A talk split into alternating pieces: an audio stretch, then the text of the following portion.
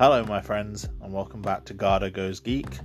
I'm your host, Gardo, and on today's episode, we're going to be taking a look at the work of Alan Moore and especially focusing in on both the comic and film of V for Vendetta.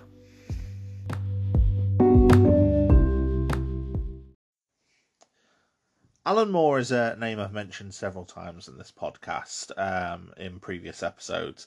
He's primarily known as a comic book writer. Um, most of his work has involved um, his own creations, sometimes as pastiches of other characters, um, but more often than not, his own ideas of characters. Um, some are within the superhero genre of comic books, um, either played straight, for example, with his work as Supreme, um, Rob Liefeld's Awesome Entertainment, um, or done as a, a, deconstruction, for example, his work with Watchmen at uh, DC Comics.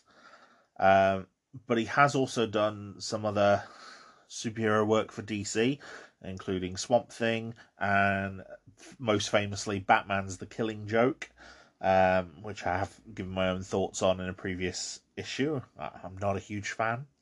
Um, he's also worked for a lot of British comics. He um, he did some work for Marvel UK, working on the Captain Britain series. Um, he did a, a very good run on Captain Britain, to be fair um, full of some of the sort of things that you would see later in his work, some very high concept stuff. Um, he did work for the Doctor Who magazine. He did work for a comic series called Warrior.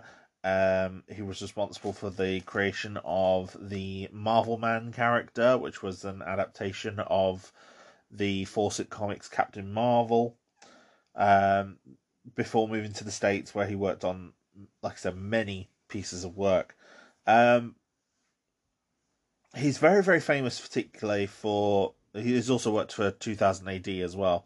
Um, he worked where he worked on the Ballad of Halo Jones, especially. Um, but yes, he's most famous for his run on Swamp Thing, um, but most especially for four major graphic novels of his own creation, and they are Watchmen, V for Vendetta, um, From Hell, which is about the uh, Jack the Ripper killings, and League of Extraordinary Gentlemen. Moore himself is a quite a complex individual. He's um, an occultist. He's an outspoken anarchist. Um, he has very um, very outspoken on his political views. Um, for example, he withdrew um, one of his stories from a publication after they posted a negative article about the place of homosexual homosexuals in the community um, back in the eighties. So you know he's he's very anti-government and um, very much a voice of the people kind of person, which has led to him taking on a bit of celebrity status. Um, and he's known for being um, very impactful on the on several other um, major figures, including Neil Gaiman, who cites Alan Moore as one of his uh, one of his uh, idols and inspirations. Um, Alan Moore's writing is very good, very complex. He always described writing as being not something you should half-ass. Um, he he said you should give your very very best to writing. You should treat it as something that you ha- you have to do and you have to always put your best into. Um, and that's very prominent in his work. Like if you if you ever get to see some of his scripts, um, it's not uncommon to see a whole page of writing describing everything he wants in a particular panel. Um, his work is very, very, very structured um, and very deliberate. Nothing in an Alan Moore comic is there by accident. Everything that is there reflects what he wants to put in the comic book. Um, and he's also very, very aware that a lot of his work is within the medium of comic books. Um, and he purposely structures it towards that medium. Um, so, for example, in the case of Watchmen, Watchmen is a very, very dense, very tightly plotted um, story. Um, it was originally going to be 32 pages. The page count got bumped up to 40. Um, so, for the final eight pages and all of the earlier issues, up until issue 11 of Watchmen, he filled the final eight pages with um,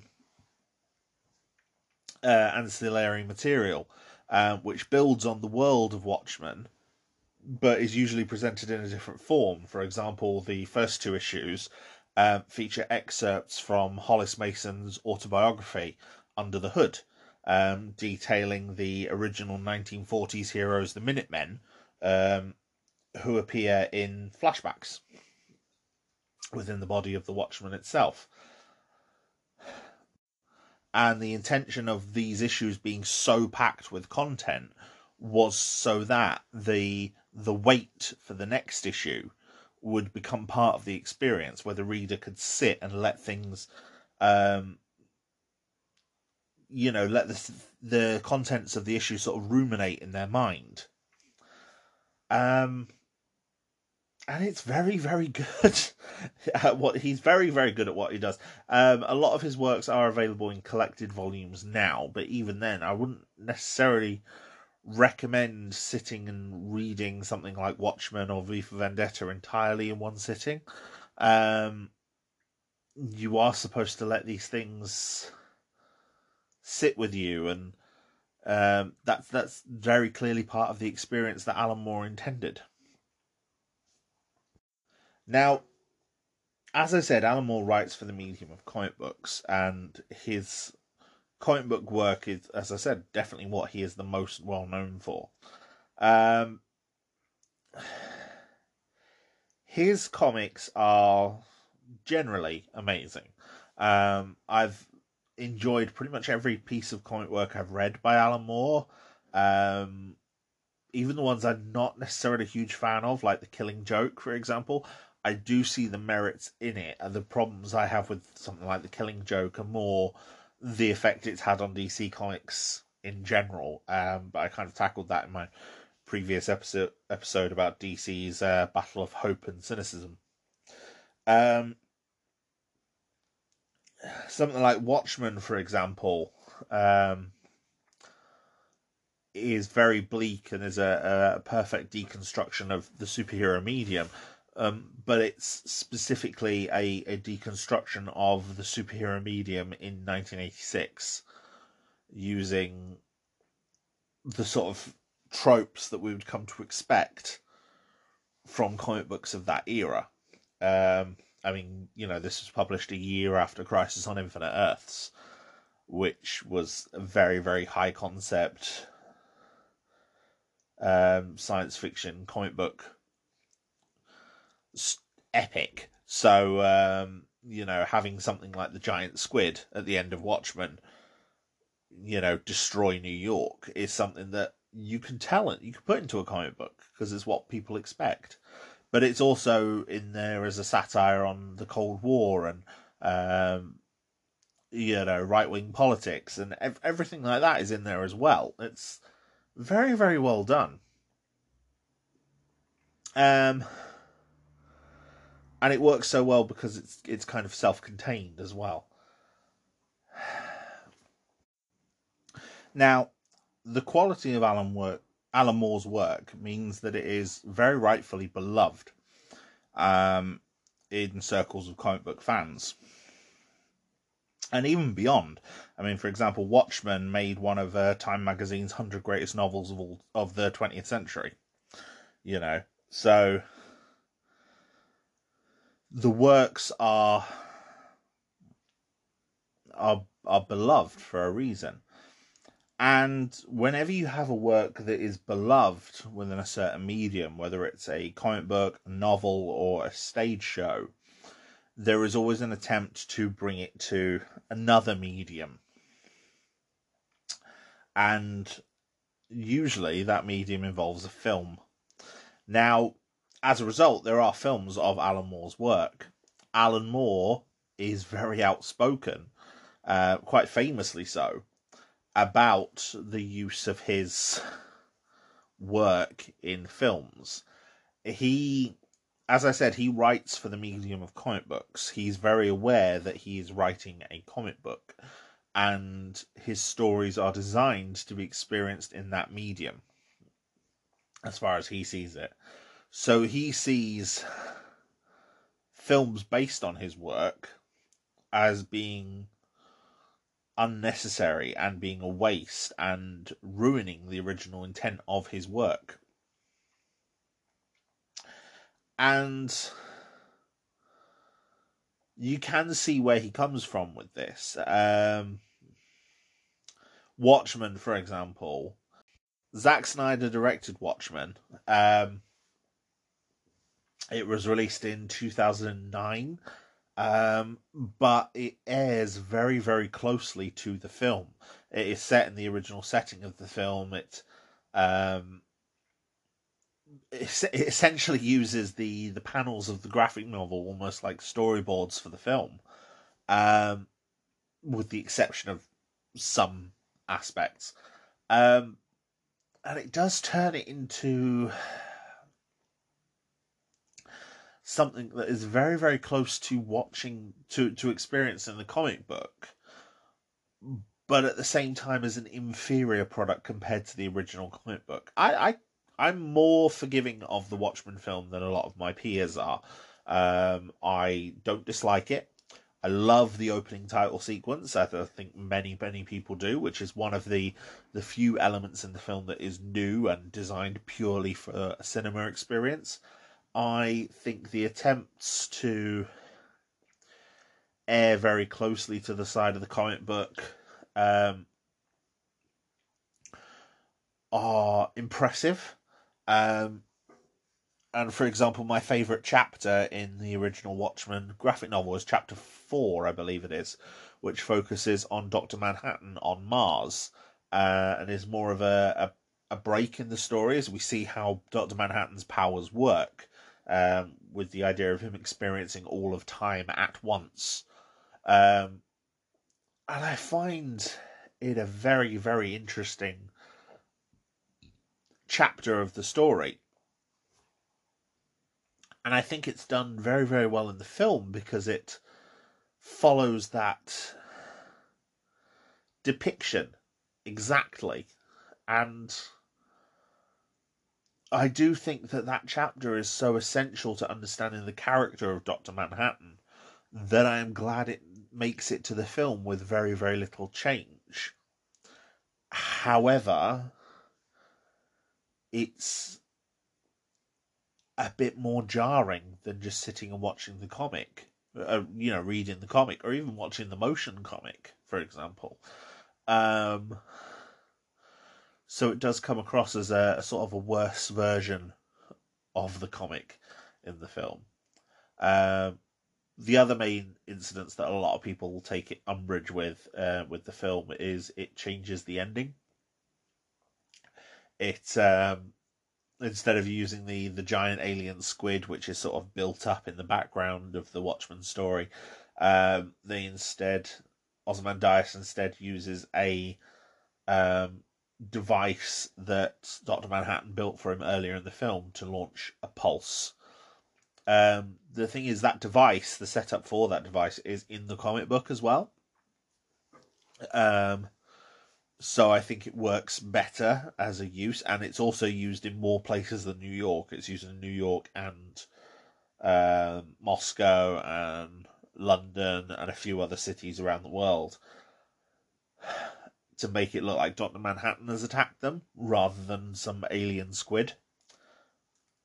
And I don't hate that change. I think that change works for the film. I think it's a necessary point of adaptation. And definitely a necessary point in uh you know the film cinema landscape of 2009 where comic book films were still serious you know the comic book films we'd had at that point were the X-Men, the Spider-Mans, um, you know, the first Iron Man, the MCU really hadn't taken off and explored the strangeness that comes from the comics, and the Christopher Nolan Dark Knight film was only the year before. So, we were we were in the middle of a very grounded take on superheroes.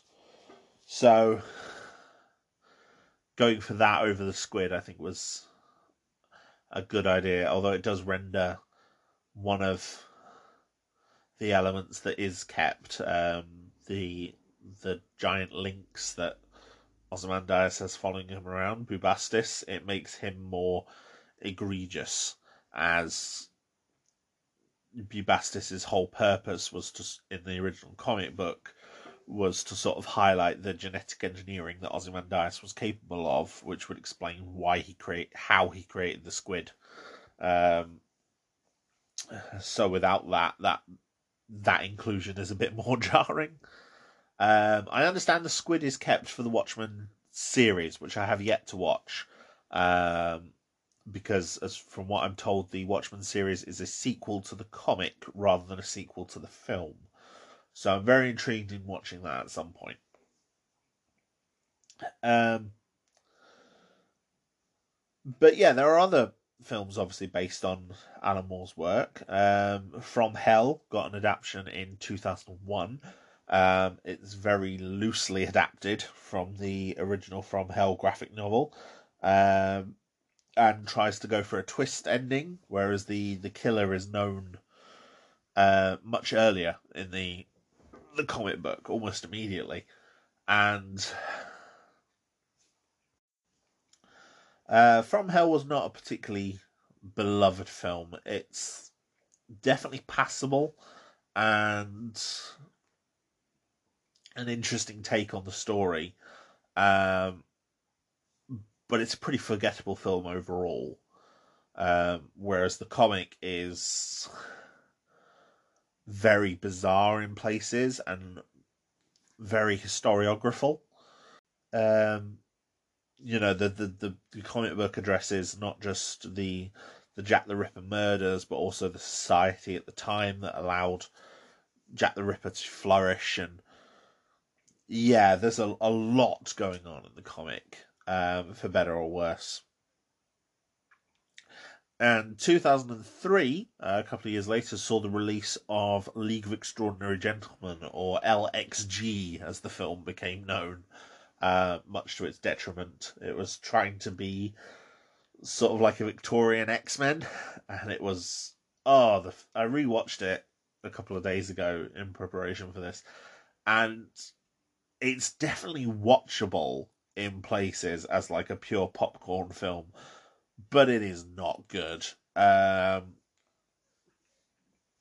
characters are all over the place. Um, you know, the the concept behind League of Extraordinary Gentlemen is um, a world of fictional characters who are kind of brought together as a, a group, like sort of on Her Majesty's Secret Service. Um, but the film version deviates wildly um, from the comic. Um, and is yes very very bizarre in places um, has a very very good steampunk aesthetic and it tries to do a lot of its special effects practically um, which are two achievements that it has. It has a lot of quite good British character actors, um, but it's perhaps more famous as the film that made Sean Connery quit acting forever. Um, the director Stephen Norrington quit directing forever on the aftermath, and it's the film that made Alan Moore uh, have his name taken off any future piece, any future adaptations of his work as well as even some future reprints of his work, where he's literally just named as the original writer now.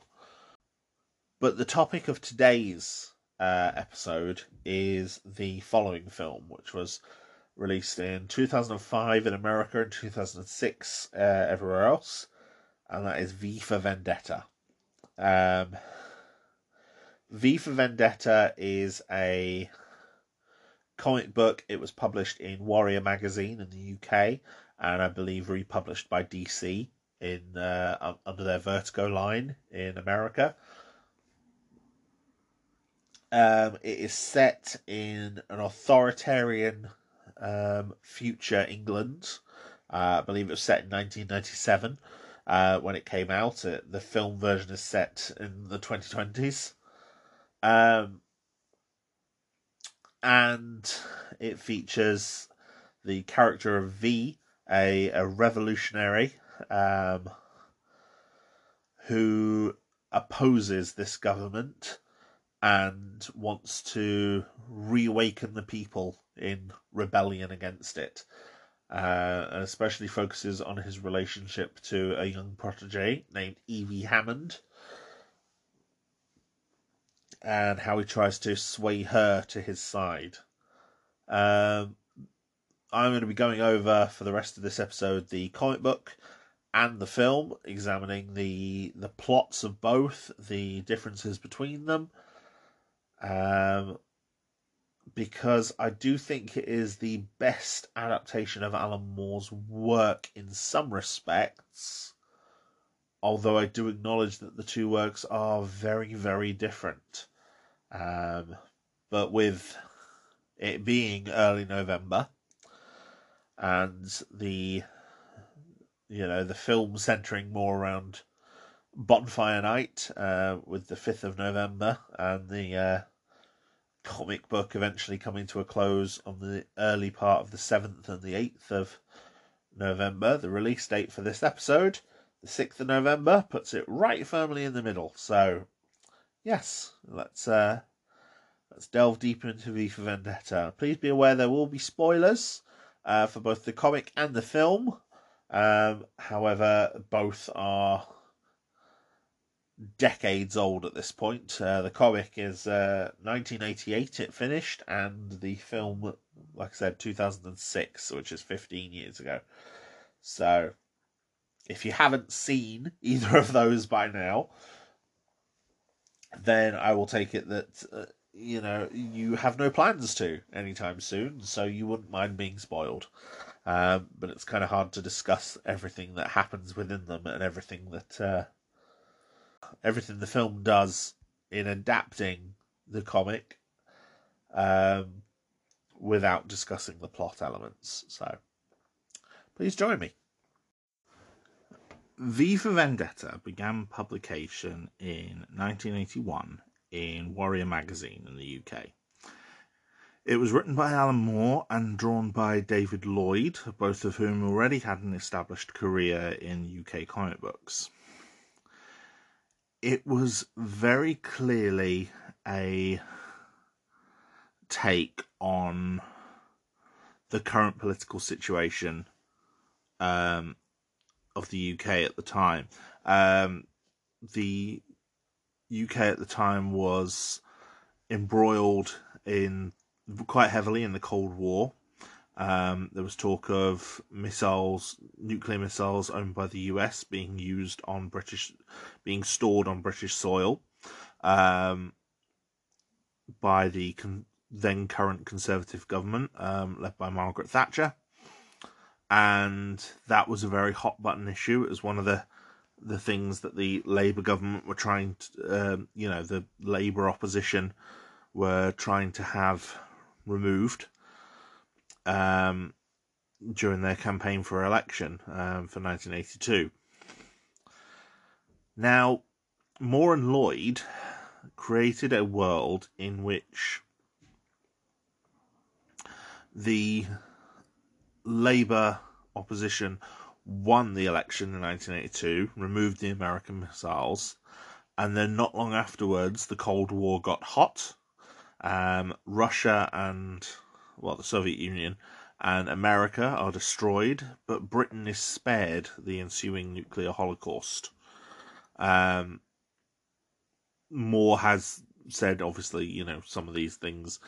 You know, the the idea of Britain surviving while a nuclear ho- holocaust consumes the rest of the planet is uh, now known to be impossible. But um, it was a common theme that there would be survivors of nuclear war in the 80s. Um, the 80s was kind of the last gasp of the Cold War, um, where everyone thought it might get hot again for a while, um, shortly before the end finally came.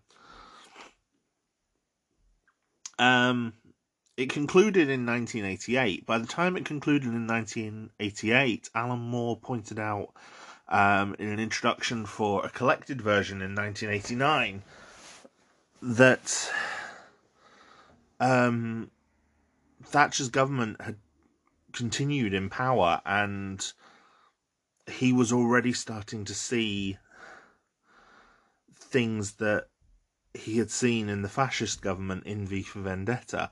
Um, for example, the Section 28 measures, um, which in the wake of the AIDS crisis prevented schools from addressing anything about homosexuality in school. A, a, a, kid could go up to a teacher and say, you know, Miss, I think I'm gay.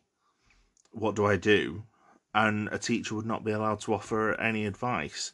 Um, that was a law that wasn't repealed until um, the late 90s, I believe. That's a very horrible law. Um, and, you know, it was something that came off the back of the AIDS crisis. Um, there was also increased surveillance. Um, you know, we started to see video cameras and CCTV a lot more, especially in big city centres like London, um, partially because of the increased risk of terrorism from uh, Northern Ireland, but just in general, uh, um, a greater police state. Um, so Moore found certain bits very prescient. The actual story of Vendetta is set in a world, like I said, um, Britain has been spared nuclear holocaust and has seen the rise of the Norsefire Party. Um, the Norsefire Party is essentially a fascist government uh, and a very out and out fascist. They, you know, Adam Susan, their leader in the book, does ex- does outright declare himself at one point that he believes in fascism. Um, the people are under surveillance. There are quarantine zones. There is rationing. Um, you know, the very first page of the the novel shows all this. Um, while a propaganda statement known as the Voice of London plays on the giant speakers throughout the city. Um, not the Voice of London, sorry, that's the film. The Voice of Fate. Um, so yeah,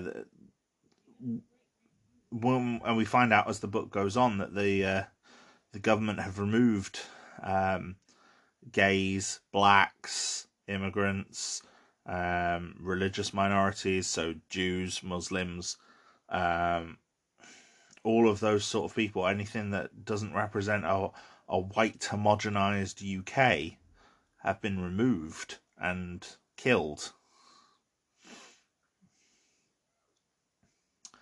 we even get on the very second page something that was stuck out to me when rereading it for this uh, this episode. Um, the quote "Make Britain Great Again," um, which, considering Boris Johnson's current "Build Back Better," and um, you know the "Make America Great Again" under Trump, um, I find especially glaring.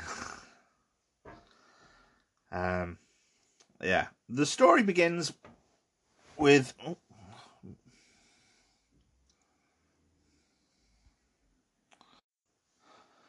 The story begins with a young girl, Evie Hammond. She's 16 years old in the comic book, um, going out and basically acting as a prostitute. She is attempting to solicit a customer. It's her first time doing so.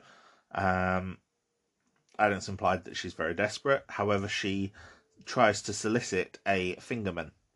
Fingermen are essentially the Norsefire government's secret police service, and she has to be saved by V. V is a uh, a character wearing a elaborate Guy Fawkes costume and mask, um, and he takes Evie away after killing several of the fingermen and shows her that he destroys parliament as he destroys parliament. Um, he's set bombs and fireworks underneath parliament. Um, it's around Westminster where he saves her.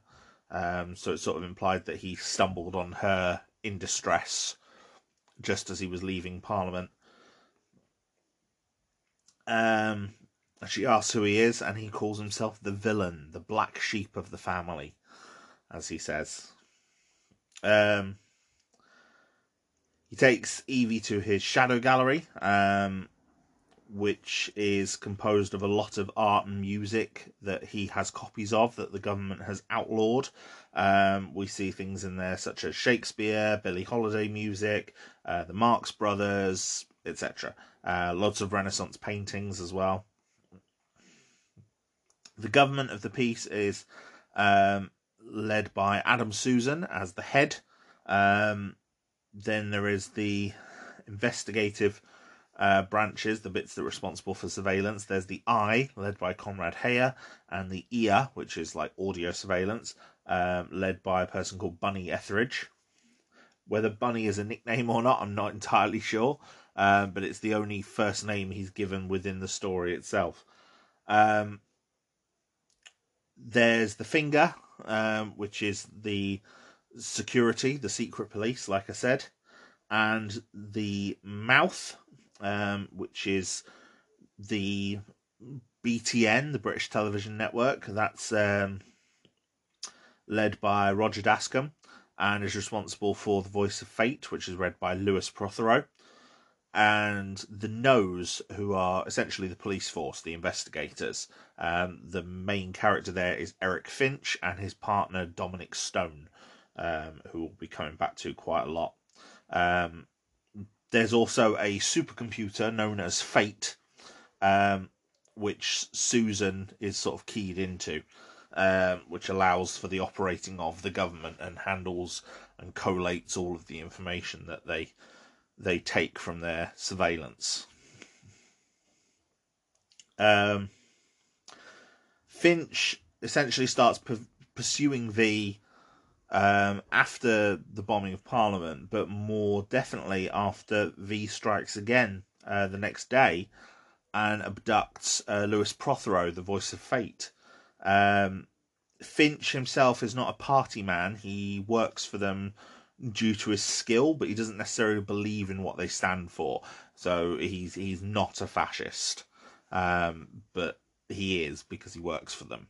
Um, sort of an attempt on the good Nazi idea.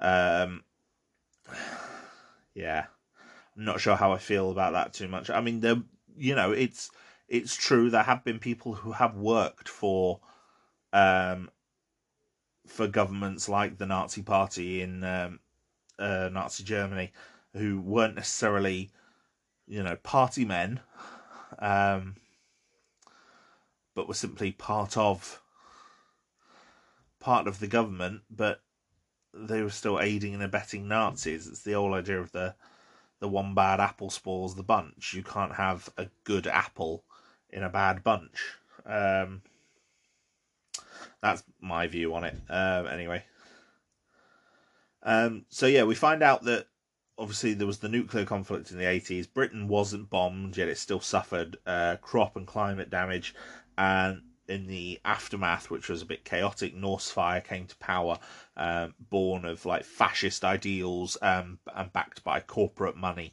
Um, they took the the black population, the Pakistani population, uh, the radicals, the gays, the socialists, and others, and they were all taken away and placed in resettlement camps. And we learn this through Evie as she explains about her family. Um, her her mother died in the aftermath due to uh, the famine, and her father who used to work for I think he'd, he'd once written some socialist pieces for a for a paper. Um, he was taken away as a radical uh, to one of these camps. Um, the main camp that we uh, focus on, though, is Larkhill. Larkhill uh, once housed V, and we find this out as he tortures Lewis Prothero. Um, he takes Prothero through Prothero uh, collects dolls, uh, and so V has all of his dolls and sets them up in a um, a recreation of Larkhill while dressed as a vaudevillian character. Um, in this scene, he's wearing a Punch and Judy mask rather than his usual Guy Fawkes mask. I'm not sure for any of my American listeners if um, Punch and Judy is really a thing over there, but it's a, a sort of um,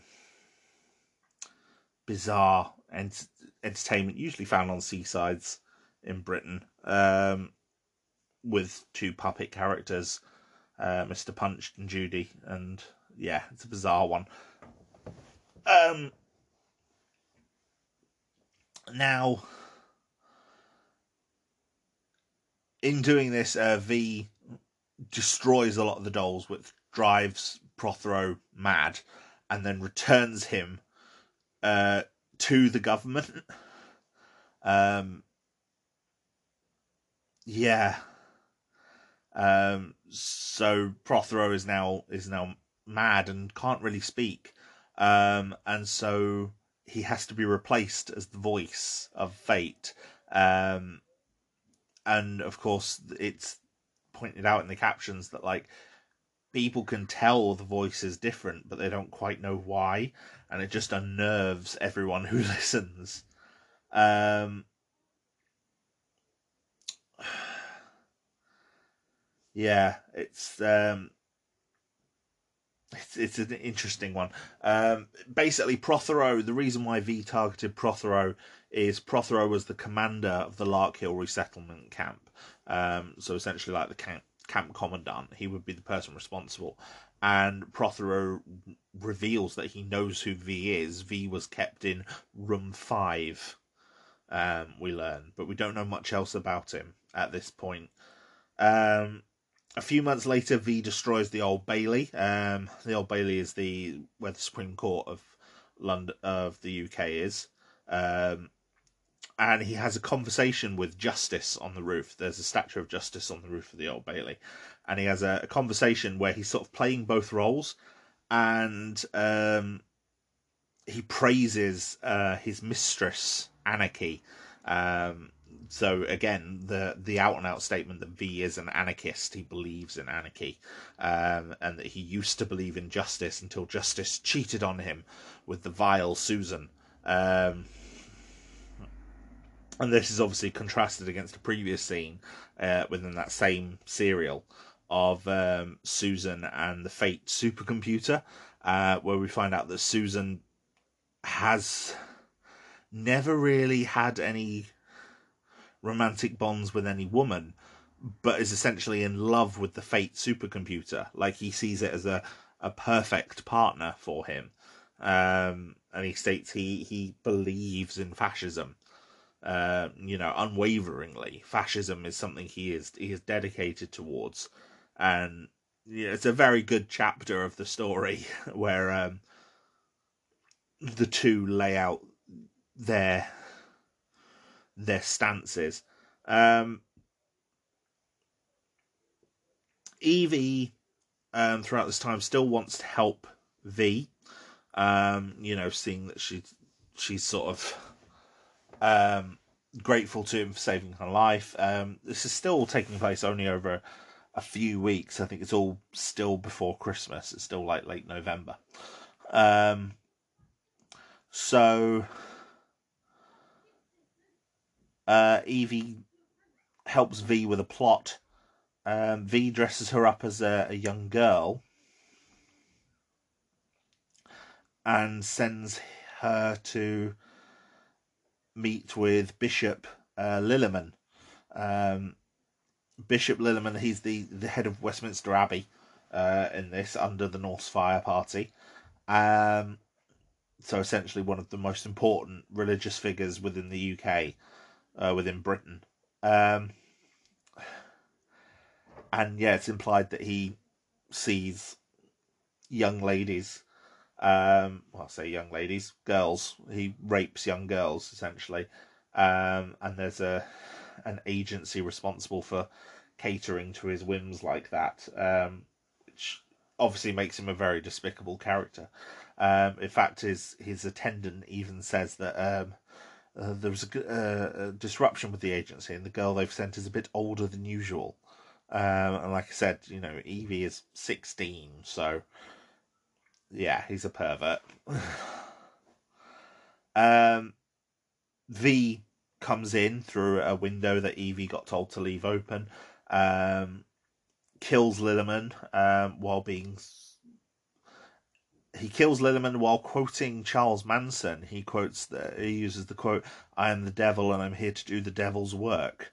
Um, plays Beethoven's Fifth um, over the speakers to disrupt the e, uh, the ear from listening in, um, but the ear do manage to hear V's voice, um, which leads them to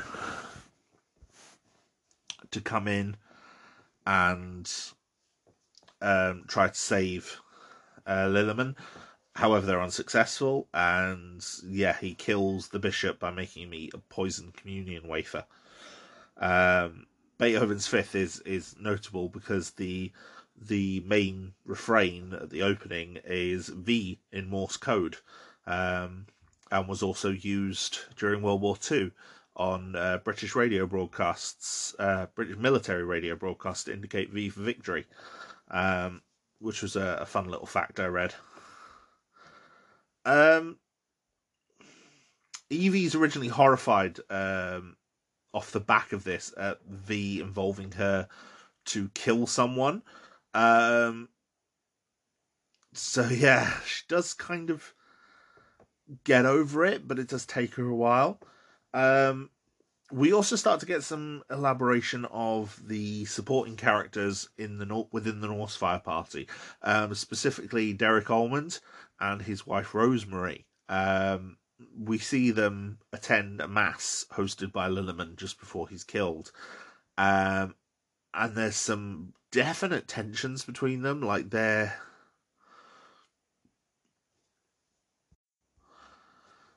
they they their marriage has issues, and that's very very clear. Um, and that becomes more important going forward. Uh, Finch and Dominic Stone uh, learn about Larkhill uh, from a clue that they managed to get from the, the Mad Prothero, who says room five. Um, and they investigate and learn that V has killed or dealt with every worker everyone who ever worked at Larkhill within the last four years. Um, four years ago was when Larkhill closed. Um, they don't really know exactly what happened at Larkhill, but they know that everyone there has been killed, except for Delia Surridge, who is their forensic pathologist, uh, who Finch was recently with. Um, they rush to go find her and call Almond to come as well. Um, but V is already with her um, at this point, and V actually treats her a lot more kindly than he has anyone else at this point. Um, you know, with Prothero, he's very cruel. Um, with Lilliman, he's again cruel but very calculating. With Delia, he's very very gentle. Um, he's already killed her. He's injected her with a poison that will kill her, and he did it while she was asleep. Um, and it's yeah, it's it's interesting. She seems to show remorse as well. She's shows that she was almost aware that V was would come for her one day, um, because of what happened at Larkhill, and she recognizes him as, as as again the man in room five, and yeah, it's it's, some quite tender moments between the two of them actually. Um, so yeah, she, she dies. Um, Almond arrives just before Finch, um, but he was in the middle of cleaning his gun, and though he, as as such, he hasn't actually loaded it before he arrived. So he tries, goes to kill V, but V kills him instead. Um, and so Finch arrives with Almond dead, Delia dead, and Delia's diary has been left. He takes it, reads it, and um, discusses it with Susan. Um, and we find out that V was a test subject for a drug called Batch 5, um, which was a, a hormone hormonal drug uh, administered at Larkhill. On several test subjects by Delia. Um, and he was the long the person who survived its effects for the longest. Um, but it did render him. I believe Delia calls him schizophrenic, um, and you know, very charming but also unsettling. Um, but he doesn't seem to suffer the the adverse effects of the the other five, the other four main victims who survived the initial testing batch. Um, he got into Prothero's good graces as a gardener um, and ordered supplies with Delia's encouragement. Um, but what he actually had done was developed mustard gas and napalm um, using these industrial grade uh, fertilizers and things, and the, the, quantities he was ordering, um, which he used to destroy the cell block and escape.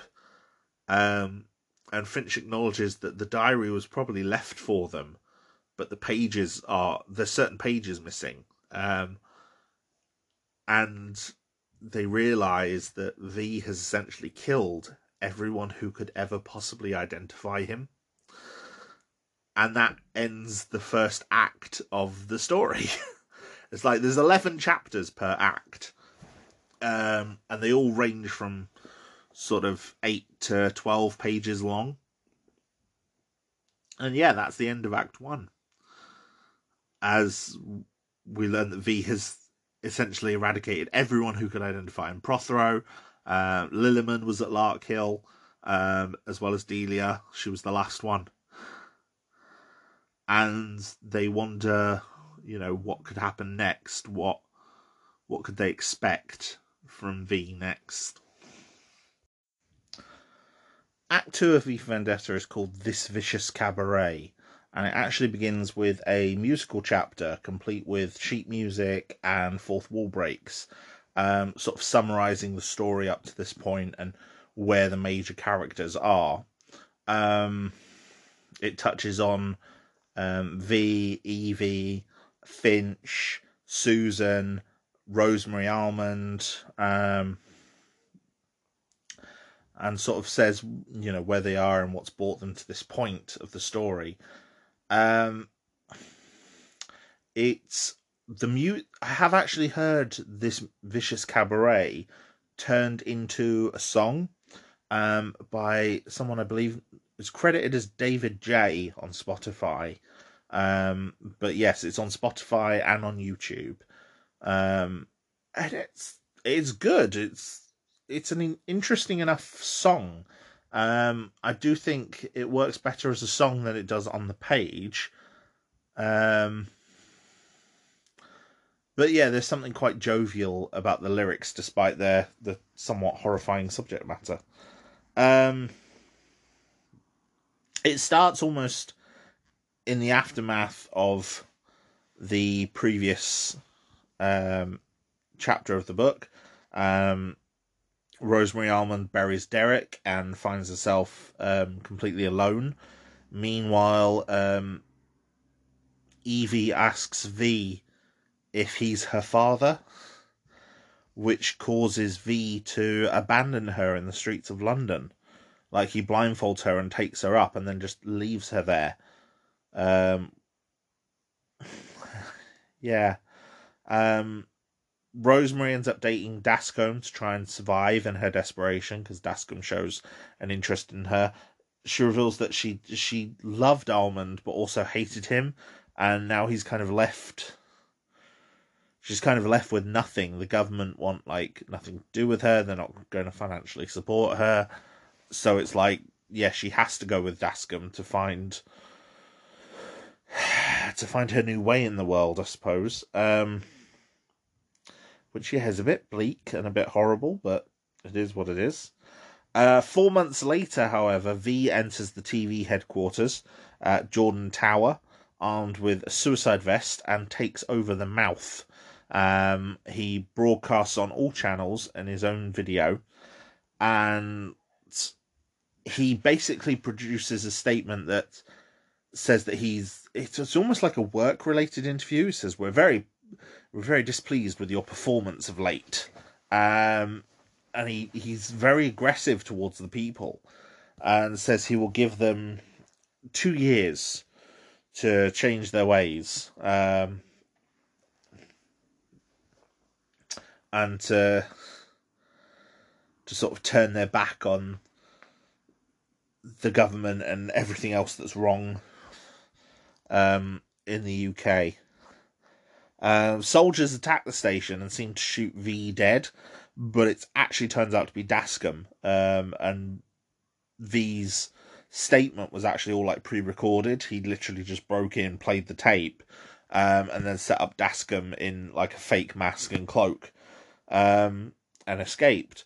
Um, Peter Creedy um, has taken over the finger um, and makes a remark towards Finch about um, Delia and about V, which prompts Finch Finch to punch him while standing over Dascombe's body investigating, um, which leads Susan to send him on a forced vacation to Norfolk, where he starts to like question his view on the party and his view on V. Um, Rose, um, left without uh, Dascombe now, as well as without Derek, is poor, and she eventually starts to work in a seedy club um, called the Kit Kat Keller, uh, Kitty Kat Keller, I believe it is. It's like a burlesque vaudeville style club. Um, we see Evie there as well. She's now living with Gordon Dietrich, who is a smuggler, uh, who sort of took her in when he found her raiding his bins. Uh, and they witness a man um, trying to appeal to Creedy in the club, who gets beaten by fingermen after decrying the government. Um, when she leaves the club with Gordon, we see that V is still watching her from afar. Um, Gordon and Evie eventually grow intimate, um, which is a bit icky, but you know, because Gordon is clearly a hell of a lot older than she is. Um, you know, he's balding with a mustache, um, and Evie at this point is seventeen, barely. Um, yeah, it's it, it's implied that Evie has quite severe um, father issues, um, issues with the father figures in her life. Um, not just her own father, but obviously Gordon and V as well. Um, however, a few months later, he ends up killed by a gangster, a Scottish gangster um, named Ali Harper, um, who he encountered in the Kitty Kat Keller uh, in the previous segment. Um, Evie takes Gordon's gun and heads to the club to go and kill Harper, um, but gets stopped outside and abducted. Um, she has a nightmare of uh, V, Gordon, and her father in a whole chapter before she awakens in a government prison cell. Like she looks through the bars and she sees the strength through purity, purity through faith um, posters that we've seen all around London outside her cell. Um, she gets shown footage from Westminster last year, um, showing her and V together. Um, she has her head shaved, and then finds um, a letter in her cell um, that pokes through a, a, small crack in the wall. Um, and the letter is written on toilet paper, and it's by Valerie. Um, the letter is sort of explained in a chapter later on, but it's like Evie. We see her being repeatedly tortured. They they know that Creedy, um, like I said, they tell her that they found her outside the Kitty Kat Keller, a club which is fre- frequented by Creedy. So, even though she went there to kill Harper, they've had they're pinning her for attempted murder of uh, Peter Creedy.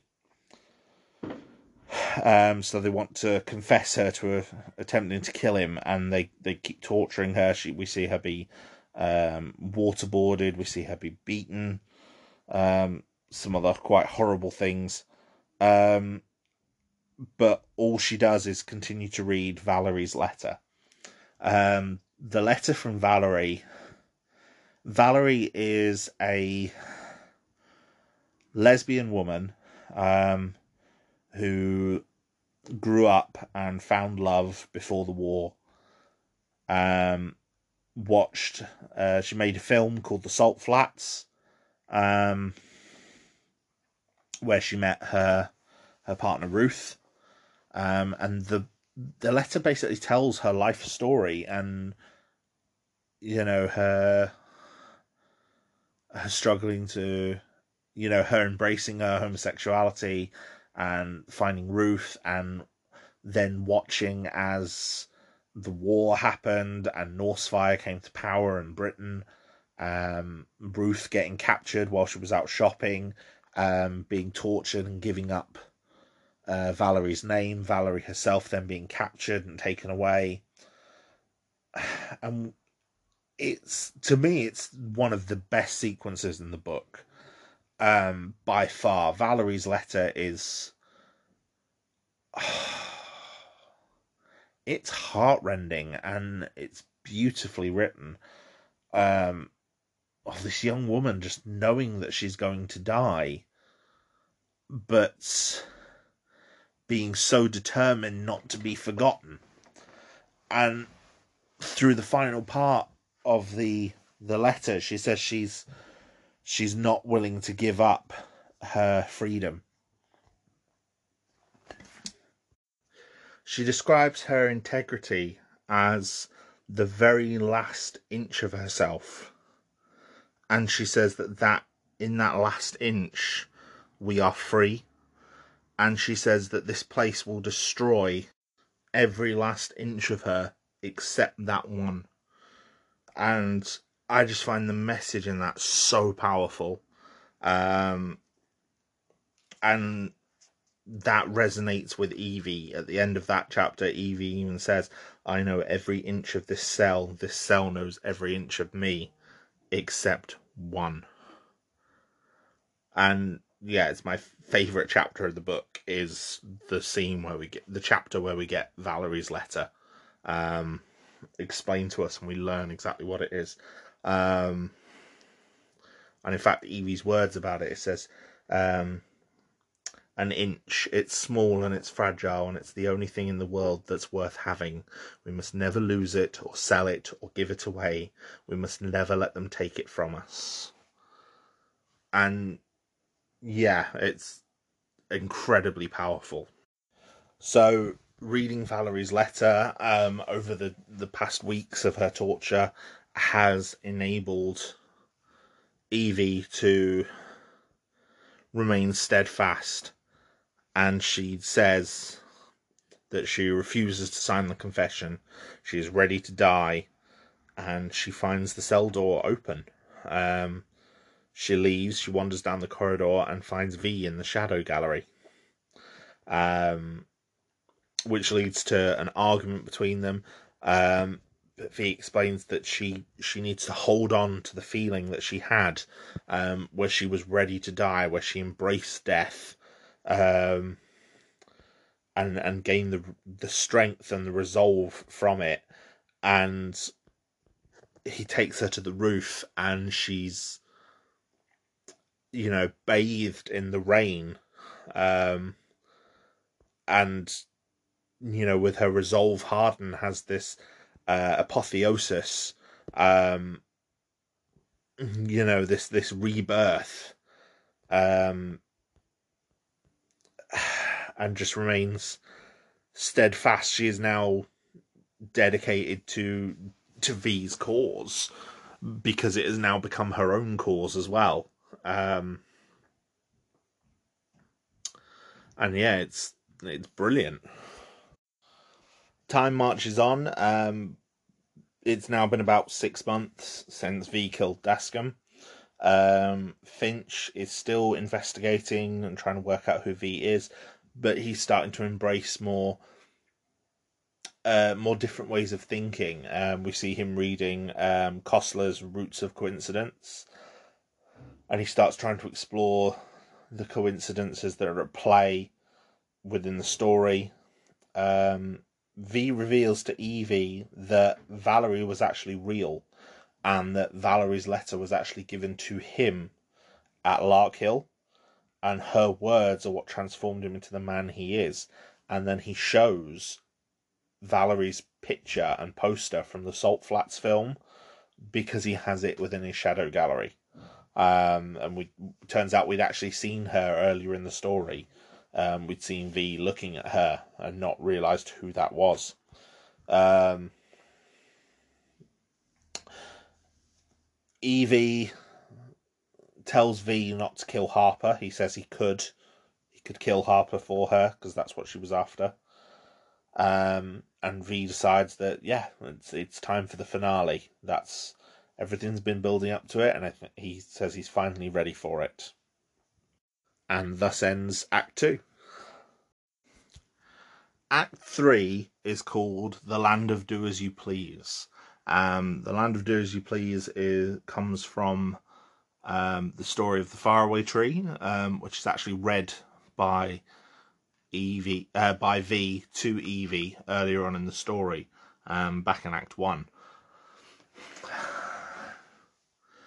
Now, it starts with V destroying Jordan Tower and the old post office tower to the tune of Tchaikovsky's 1812 Overture, um, which cripples the eye and the ear, uh, kills Etheridge, um, and basically he announces to London that they have three days, I think he says, um, surveillance free. Um, they're not going to be surveyed by the Norsefire government. By this point in the story, it is November 5th, 1998. It is exactly a year since um, he destroyed the Houses of Parliament. And in fact, in one of the first um, views of this, which I find incredibly charming, is a, a young girl looking up at the, the cameras and the speakers and yelling out, bollocks! And then sort of flinching, waiting for something to happen. And then when seeing nothing does, you know, gleefully chanting bollocks and spray painting things and you know saying bollocks on mr susan bollocks on my teacher. Um so yeah that's that's brilliant. She ends up spraying the v symbol um on the walls. She sprays bollocks on the floor.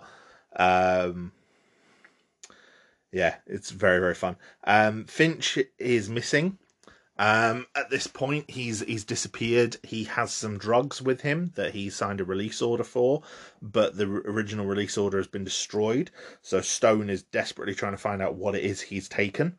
Um, at the end of Act Two, the Fate supercomputer briefly flashed up "I love you" on all of its screens to Susan, which startled him. Um, and now Susan is in a state where he is like mesmerized by the computer and and desperately waiting some feedback from it. Um, so when he's told about what happened to the ear and the eye, he's somewhat absent. Um, and yeah, it makes Creedy sort of realize that maybe Susan isn't as a uh, as capable of a leader anymore. Uh, Rosemary manages to buy a gun from uh, Ali Harper. Um, chaos begins to reign in London. There's rioting and looting, um, which leads the Fingermen to eventually kill a woman, um, shooting her dead after she's been rioting, which then prompts even more responses of rioting and um, and uh, pushback from the people. Um, v tells Evie that a period of anarchy will eventually lead to a true order, a voluntary order. But at the moment, what is not an- what is happening on the street is not anarchy but chaos, as people do what thou wilt. Um, Creedy goes and recruits Harper and men like him to try and restore order. Um, sort of, you know, heavies and gangsters um, to sort of beef up the numbers of the Fingermen and help sort of stop the violence. Um, Helen Heyer, who is wife of Conrad Heyer at the Eye, um, and we've briefly seen in some previous chapters Um, she seems very disparaging to her husband. Um, turns out she's manipulating him. She's very he's very much subservient to her. She's like the power in their relationship, and he's manipulate. She's manipulating him because she wants him to take over instead of Creedy when Susan eventually falls. Um, you know, they they can all tell that Susan's days are numbered, um, and Helen wants Conrad to come out on top rather than Creedy. Um, V reveals to Evie that he has his own version of the Fate computer, which is what he's been using to get all of his information. Um, so it therefore implies as well that he was the one that flashed the "I love you" to Susan purely to kind of um, to disrupt him.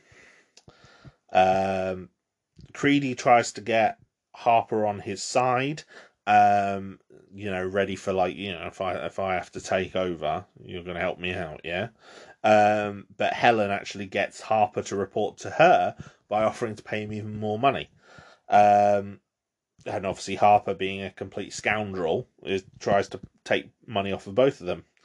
Um, V distributes uh, poems through the people rioting, which then get found and analysed by Creedy and Dominic, um, which leads Dominic to realise that V has access to fate, um, which obviously creates uh, an interesting.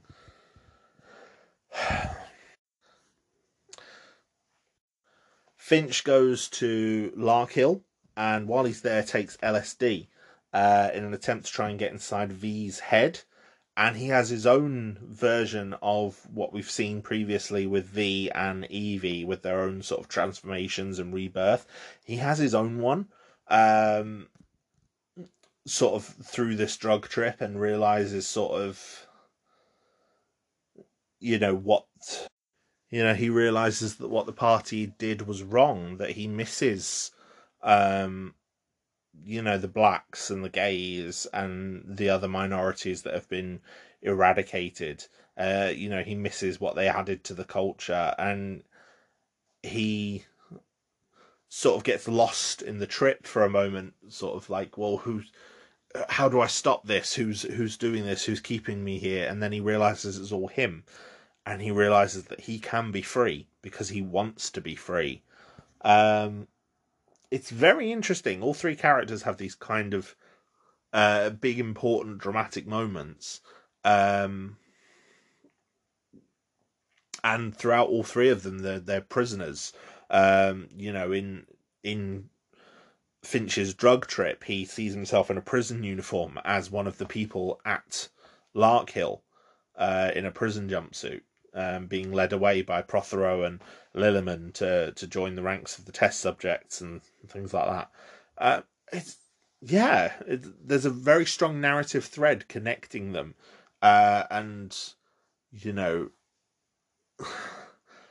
distinct similarities in how their their rebirths are presented. I mean, we see V's through um, Delia's diary via flashback, and then we see Evie's and Finch's in real time. It's very, very good. Uh, v shows Evie the final part of the plan. He has a train loaded with uh, bombs and explosives um, underneath the Shadow Gallery. Um, but she gets very confused by his sort of enigmatic behavior. Um, because what she actually said to him was, Show me what your will is. And he leads her around the Shadow Gallery and talks in riddles around her. Um, so yeah, she's a bit more confused at, at, the minute, but it does come to her later on. Um, Helen sleeps with Harper, knowing that it will be recorded by the eye because there are video cameras in every person's bedroom. So she knows that it'll be recorded. Um, she says this is why her and Conrad haven't had um, a relationship, like a physical relationship, for years. Um, Creedy organizes a parade to try and calm the people and wants to bring Susan out into the parade. Um, and Susan does come out into the parade, but while there is shot by Rosemary. Um, Rosemary Almond, who the gun, which she originally said was for protection, it was kind of implied that maybe she was going to use it on herself. No, she uses it on Susan. Um, Susan doesn't even recognize her. You know, I think one of the party, one of the party guards, one of the fingermen, like lets her through the lines to to meet with Susan, but Susan has no idea who she is. Um, and Susan's own delusions are kind of revealed, where he says that he he sort of sees as no one else um, being real in life. Like it's just him. He's the only person that he knows is real, which I believe is a philosophical approach and is possibly also a mental illness. I'm not entirely sure. Um, but yeah, it's uh, it's an interesting take. Rosemary is then obviously promptly arrested and tortured by Creedy and his men. Um, Finch arrives back into London and finds the train under Victoria Tube Station and has a confrontation with V there where he shoots him. Um, Finch returns to the party leadership, who are all reeling after Susan's death.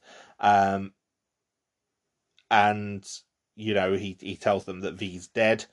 But then while he's there and while he's talking to Dominic, he reveals that V could have killed him very, very easily. Like, he didn't realize that V was behind him until V announced himself. And even then, it took him a while to actually shoot V. So, yeah, that causes Finch to realize that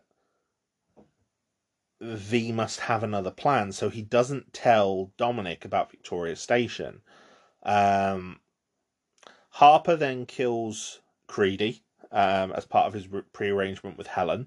Um, Finch leaves Dominic and the party saying everything is different for him now and he just walks off. Um, a tape that V sent to Heyer of um, Helen and Harper leads Conrad Heyer to kill Harper when he arrives. Um, but he ends up getting wounded himself, and Helen leaves him to die, like angry at his failure. Like he's upset all of her plans.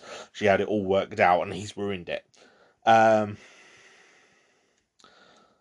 so yeah, with V dead, Evie assumes his guise, um, making a final speech for the waiting people, telling them all to choose what comes next, whether they want lives on their own or return to chains. Um, it should be said that all the people were expecting V to come out and talk at midnight.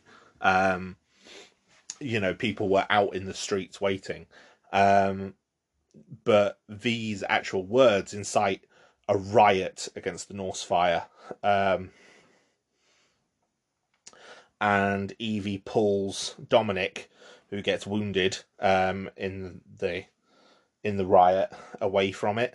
Um, you know, because Dominic was there checking on the on the guards and pointing out that yeah, they haven't had a word from Creedy or you know they don't know what's going on.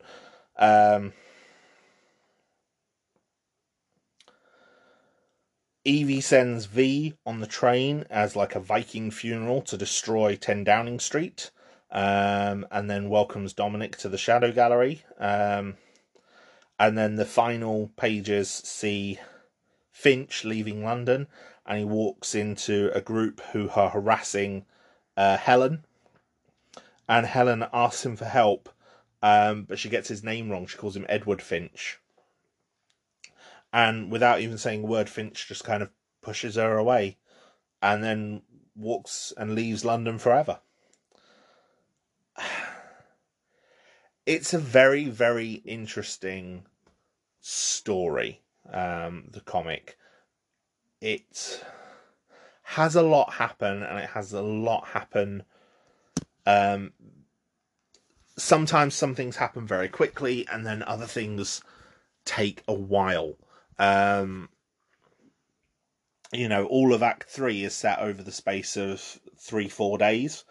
But for example, Act Two is set over the space of about 10 months, I think it says.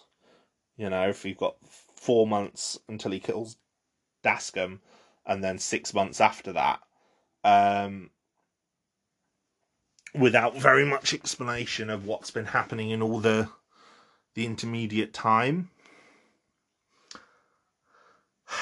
It's it's a very very good story, um, and it doesn't present as hopeful of an ending as you'd expect. I mean, the government is toppled in a way, but there's no clear direction as to what's going to happen next.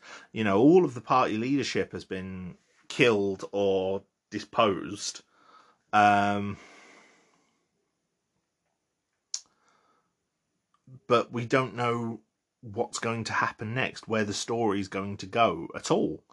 Um, v is dead, but Evie has now taken on his guise as the new V, and has Dominic as well, clearly suggesting that maybe she's going to groom him to be her successor in the same way that she was groomed by V to be his successor.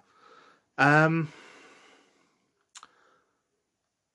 I do think it's a good story, though. It's a very, very, very good book. Um, I don't necessarily agree with all the political takes in it regarding um, anarchy and anarchism. Um, you know, my politics are not quite to that level. I do not think that V is an especially great character. He's not really an especially good hero. He comes across downright cruel sometimes um, to Evie, like just abandoning her on the streets of London. Um, you know, this is a 16 year old girl with nothing, and she's also wanted by the party. So,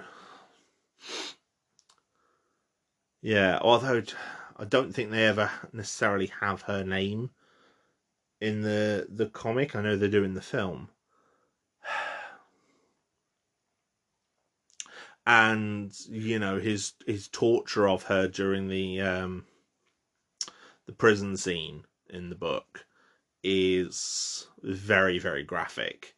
Um, you know, at one point he subjects her to a, an ex- examination, shall we say, um, a genital examination, um, which she describes as being um, a violation. So, yeah, there's there's definite issues with it. I I do I do think it is a good story, and I do think that it tells a story worth telling. It's got some very complex characters, some very complex ideas. Um, Alan Moore said originally they were writing it with a lot of ideas, and not all of them stuck. So apparently, the early issues should feel a bit more disjointed. Personally, I don't think the early issues do feel that disjointed. To me, the disjointed part happens in the middle. Um, until Evie ends up in the prison, it's very disjointed, and V isn't present for much of it. There's the there's the scenes at Jordan Tower, but um, beyond that, there's not much. Um, V, excuse me. V gets a lot of quite complex dialogue. Um, he's got almost a sort of disdain for the people in allowing the Norsefire government to exist. I don't think it's bad though. I don't think he's a bad character by any means. He's definitely a good lead. I just don't think he's necessarily as heroic as maybe the comic wants to present him as. He definitely offers an alternative to the fascism, but presented by Norsefire, But his alternative is also not never explicitly said. You know, um, you know, he wants anarchy, and he believes that um, you know, from anarchy, a, a voluntary order will will arise and exist, but never never really explains how he expects that to happen or seems to want to have any part to play in bringing that about. He wants to just sort of he wants to just sort of let that happen. Which I suppose goes along with um, a sense of anarchy. He doesn't want to be a leader. Um, but he seems to want to expect the people to follow his ideals without ever stating those ideals outright. Um, we also don't see what happens in the aftermath. I mean, you know, V in his speech at Jordan Tower gives them two years, but then, you know, a little over six months later, he he the story comes to a conclusion. So we don't know what happens in those the next eighteen months. You know, but I suppose that's part of the you know the story of V has been told. It's it will be another story afterwards, and obviously one that the the writers had no desire to tell. It is good though. I don't necessarily think it's the best Alan Moore story. Um, my personal favorite is still Watchmen. Um, V for Vendetta does come quite high on the list though for me. Now, for the film of V for Vendetta, I'm going to give um, more of a plot rundown first, and then I'm going to explain some of the differences um, between them. I might comment on some things as we're going, but I'm going to comment on most of the differences in an adaptation later on. Um, the film starts with a very deliberate Guy Fawkes flashback, um, and it compares ideas to the men behind those ideas, and how an idea is stronger and more long lasting than a man um, and that, that's narrated by Evie. Um, that is a, something that was brought up in the comic um, in a line that will be echoed later on in the film. Um, it was brought up in Act Three. Um,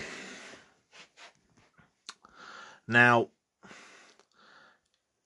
in the the film starts in a relatively similar way. We see the the voice of fate, but that's now a TV show called The Voice of London.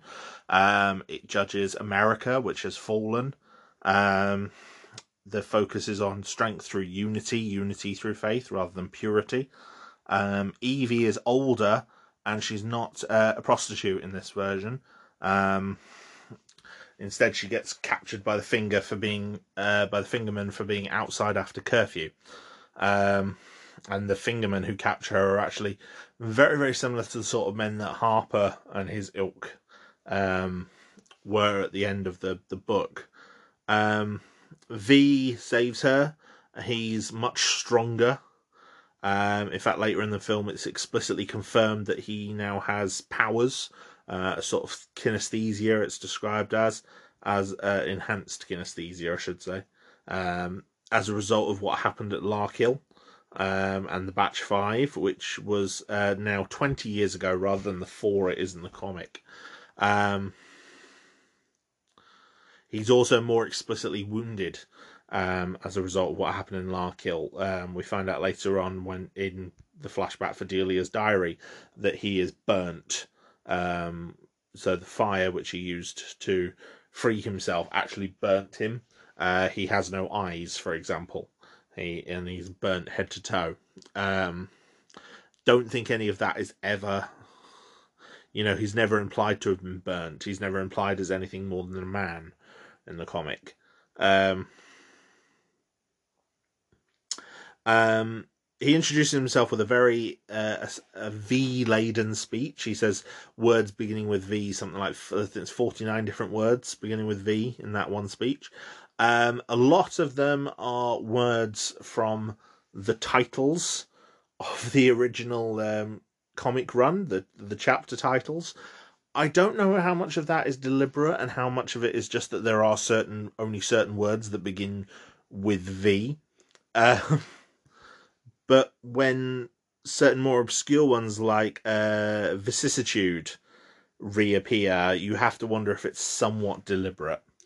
Um, if it is if it was deliberate it's a good nod. If it's accidental it's um, a very interesting coincidence.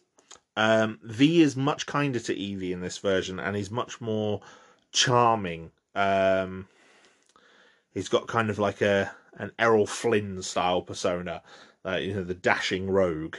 Um, he then proceeds to. I think he takes V to the Shadow Gallery, but lets her. No, he doesn't take her to the Shadow Gallery yet. Um, he sort of lets V lets Evie go on her way home after she watches him destroy the Old Bailey. Um, um, which he does by conducting and playing the Tchaikovsky 1812 Overture again, um, which becomes sort of his signature music piece in this. Um, he lets Evie go. We see the reactions um, from the government. Um, Creedy is automatically the member in charge of the finger. Um, there is no Derek Almond in this version, possibly to streamline uh, the character dynamics and make Creedy more of a villain. Um, the leader of the government is now called Adam Sutler. He's played by John Hurt, and he plays him excellently. I should say Natalie, Portman plays Evie, and Hugo Weaving uh, portrays V. Um, and he does a, a remarkable job. He's it, it's quite a tricky thing to play V because we never see him unmasked, except for well, there is one scene in the film where we see him without his mask, um, but you never see his eyes, and obviously acting without eyes is is quite hard. Um,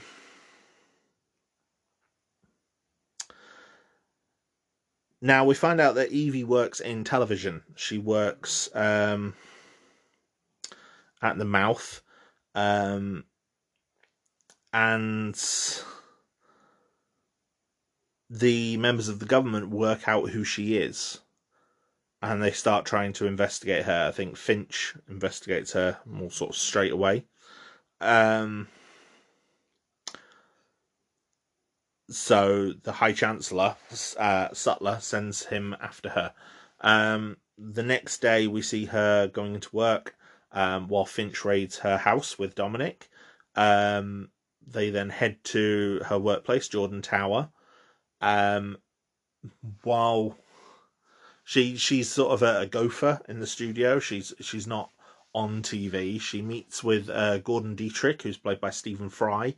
Um, Dietrich is a much different character in this um, to the Gordon of the comic book. He's not a smuggler. He's he instead works in TV.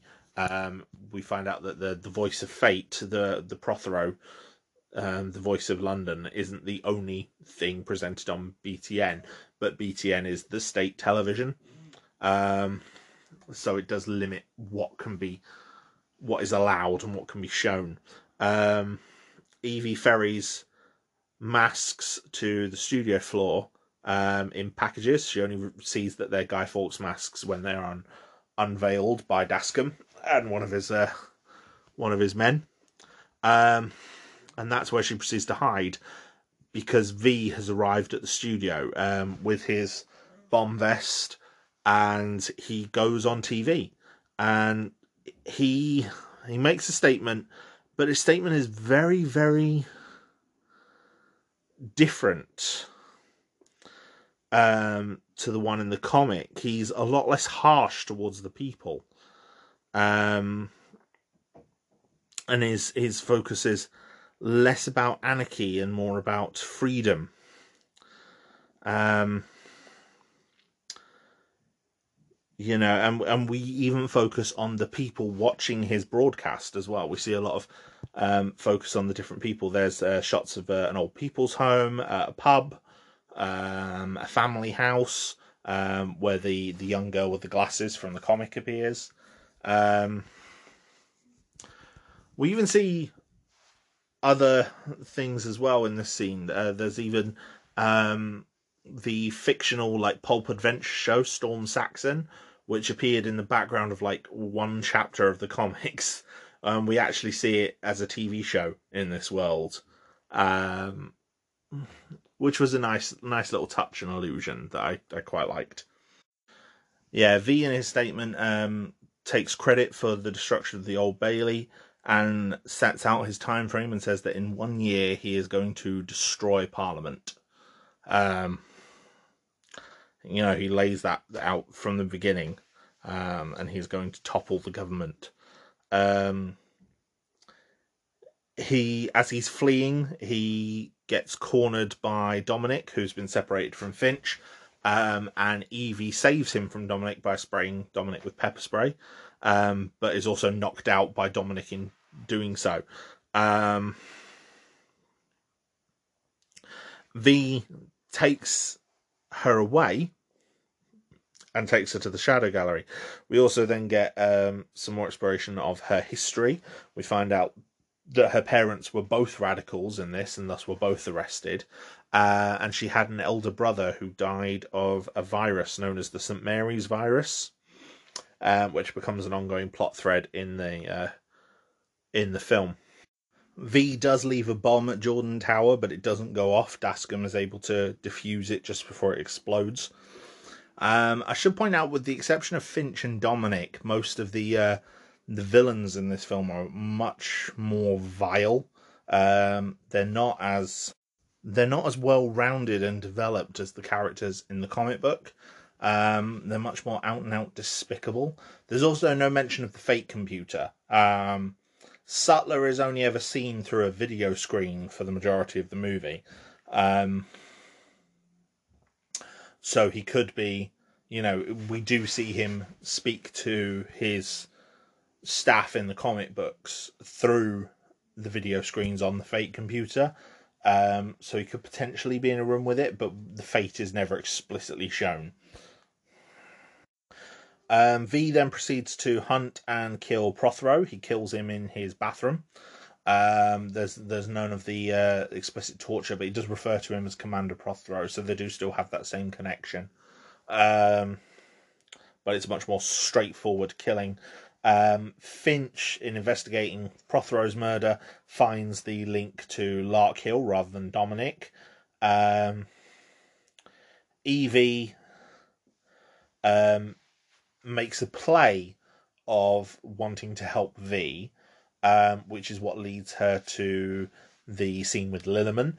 Um, but in during the scene with Lilliman, she tries to confess that she's been roped into helping V, and she's an unwilling participant. Um, however, that doesn't seem to get her anywhere, as all that does is in, entice Lilliman more, as he sort of sees it as like a a game um, you know, or he's going to free the young the young maiden who's been captured. Um,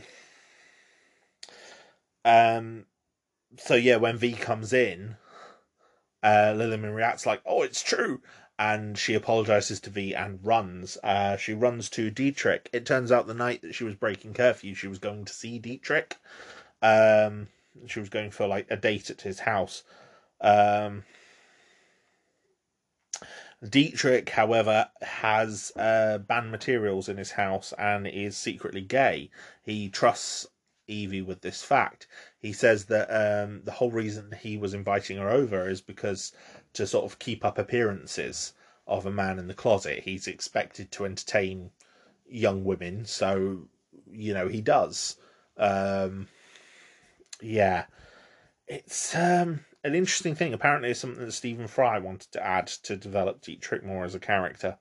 Uh, Finch tries to investigate the Larkhill connection, um, um, but is sort of stonewalled by the military, um, the the officer sort of in charge, and uh, Creedy gives him a, a not so subtle warning saying you're being watched um, for trying to investigate Larkhill. Um, but Finch is convinced that there's um, a link between Larkhill and Evie, knowing knowing what he knows about Evie and that her brother died of St Mary's, which he doesn't see as a coincidence. Um, most of the the plot then carries on in the same way. We get the the scene with um, Delia. Um, however, in this, Delia's name is hidden rather than being public record. It's implied that she's changed her name. Um, so they investigate that and again, they find her too late as a result of this. Um, but obviously, there's no almond there, so that particular part of the scene never happens. There's a bit more focus on like the growing unrest. Uh, Finch continues to investigate the connections between the St Mary's virus. The St Mary's virus is what caused the dystopia in this world. Um, sort of America's wars in the Middle East, uh, very much implied to be sort of the Second Gulf War, the Iraq and Afghanistan campaigns. That's implied to be sort of like what has led to their own um, misfortunes. Um, Prothero, in one of his speeches earlier on, describes America as basically uh, the world's largest leper colony. Um, he says that they've got plague and other things, and it's implied that um, the St. Mary's virus was uh, a virus that was unleashed by um, radical ex- religious extremists. Um, so making a clear connection to sort of um, the Muslim extremist terrorism um, that we saw in the early 2000s. Dietrich does a show parodying Sutler. He uses um, yakety sax to do it, which is notable in Britain as being the theme song for Benny Hill, who was an old uh, comedian who was famous for doing sped up chase sequences, um, which they use in the in the the skit. Um, it's Dietrich's act of like open rebellion, um, which I find very interesting. Um, I think it's a great addition to to to show that the people are taking more of a stance against the government and Dietrich being used as the character to sort of exemplify that is a great idea. Um, however, that then gets him arrested by Creedy. Um, Evie hides under the bed in a similar manner to how she did when her parents were arrested. Um, but this time she doesn't cry out like she did when she was a child. When she tried, cried out then, she got found. Now she doesn't, but she does watch um, Dietrich be hauled off, never to be seen again. Uh, she tries to escape and is captured um, by seemingly one of the fingermen uh, and arrives in the uh, the prison uh, sequence. There are some extra lines in Valerie's letter, um, but nothing that really changes it too drastically. Just sort of exemplifying the uh, the elements of the Norsefire government, things like the Articles of Allegiance and uh, rendition and and things like that.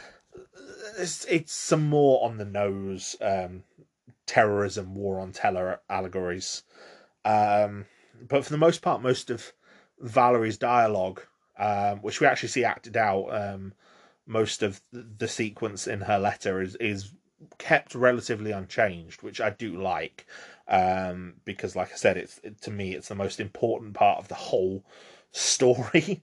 Um, so I like that it's all kept. We do get the the aftermath um, where Evie and V confront uh, Evie confronts V over his actions, um, but V is much more compassionate to Evie in this version than he ever was in the comic. Um, for his role in the lie, he actually says that it hurt him to do it, um, and we also get a direct mirror um, it's a bit it's a bit blatant, but they do directly intercut scenes of V's own transformation from Delia's flashbacks um, that we saw earlier in the film with um, excuse me, I've got hiccups. Um, with Evie's own transformation on the rooftop. Um, you know, one born in fire, one born in water in the rain.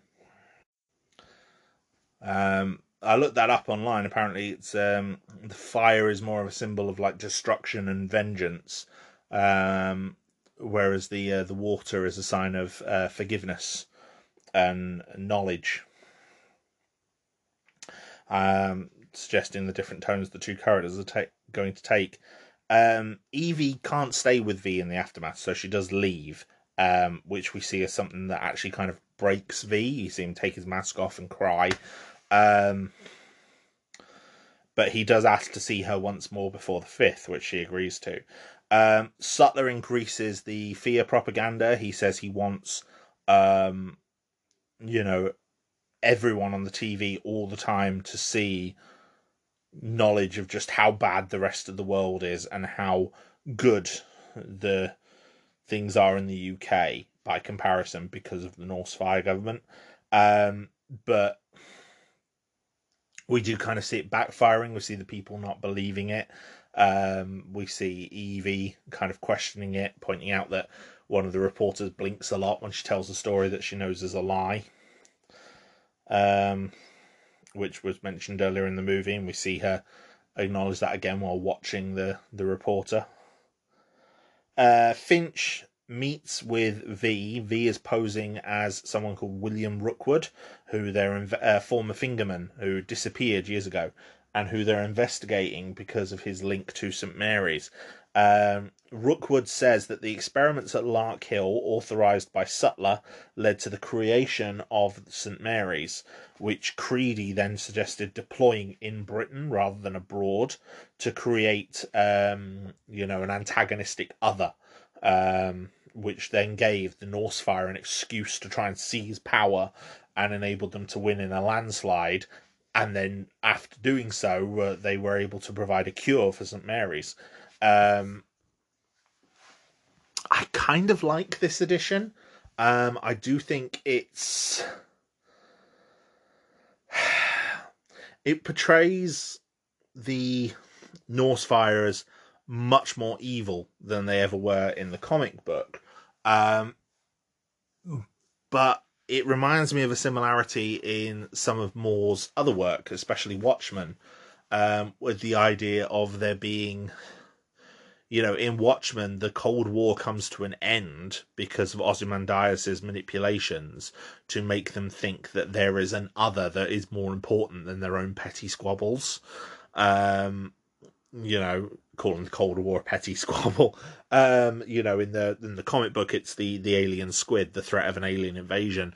In the film, it's the um, it's Doctor Manhattan that he uses as the other. So in this, you know, the the use of the St Mary's becomes almost like a a false flag uh, black ops operation, which they can then use to to justify cracking down on, um, you know, minority groups. You know, it's up there as one of the. There's a lot of uh, common conspiracy theories about certain things in the uh, early 2000s, especially 9 11, um, suggesting that they follow this pattern. So it's it's not unheard of as an idea. Yeah, Rookwood tells Finch to spy on Creedy, and he says, "Once I'm aware, once I believe that Creedy can't pick his nose without you knowing about it, I'll contact you again." Um, however, Finch later learns that obviously V was Rookwood and resolves to to hunt him down. Um, but it works because we know that Creedy's being spied on by the ear and the eye. Um, v approaches Creedy and uses the fact that Creedy knows he's being spied on to manipulate him against Sutler. He says Sutler's been hidden underground, um, presumably for a while, and he knows that Creedy has men that will be able to get to Sutler, and he wants Sutler. Um,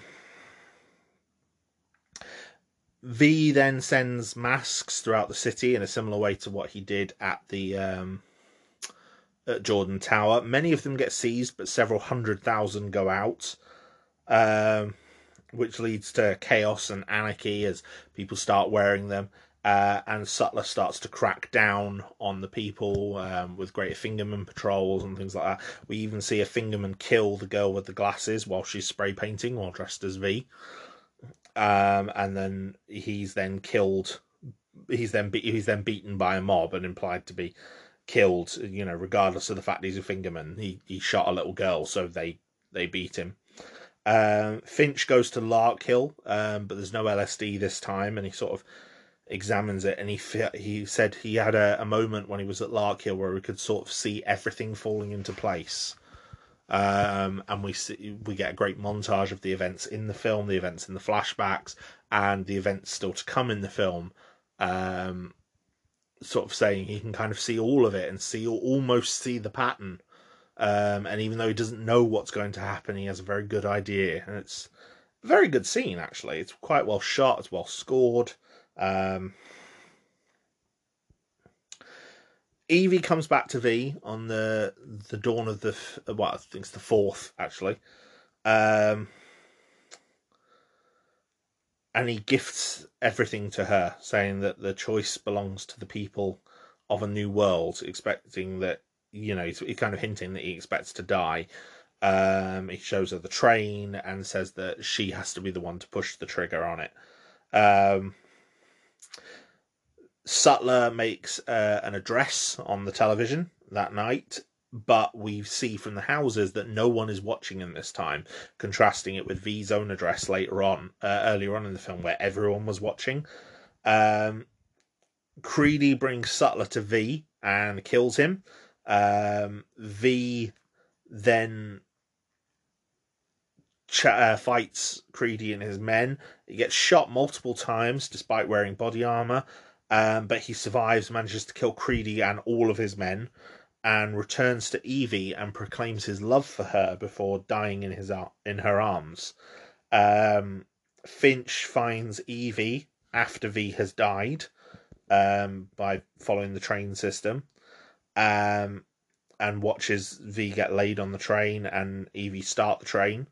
Uh, a whole load of people march on Westminster dressed as V in the masks and the robes that he sent out, and the soldiers, being unable to contact any of the party leaders, stand down.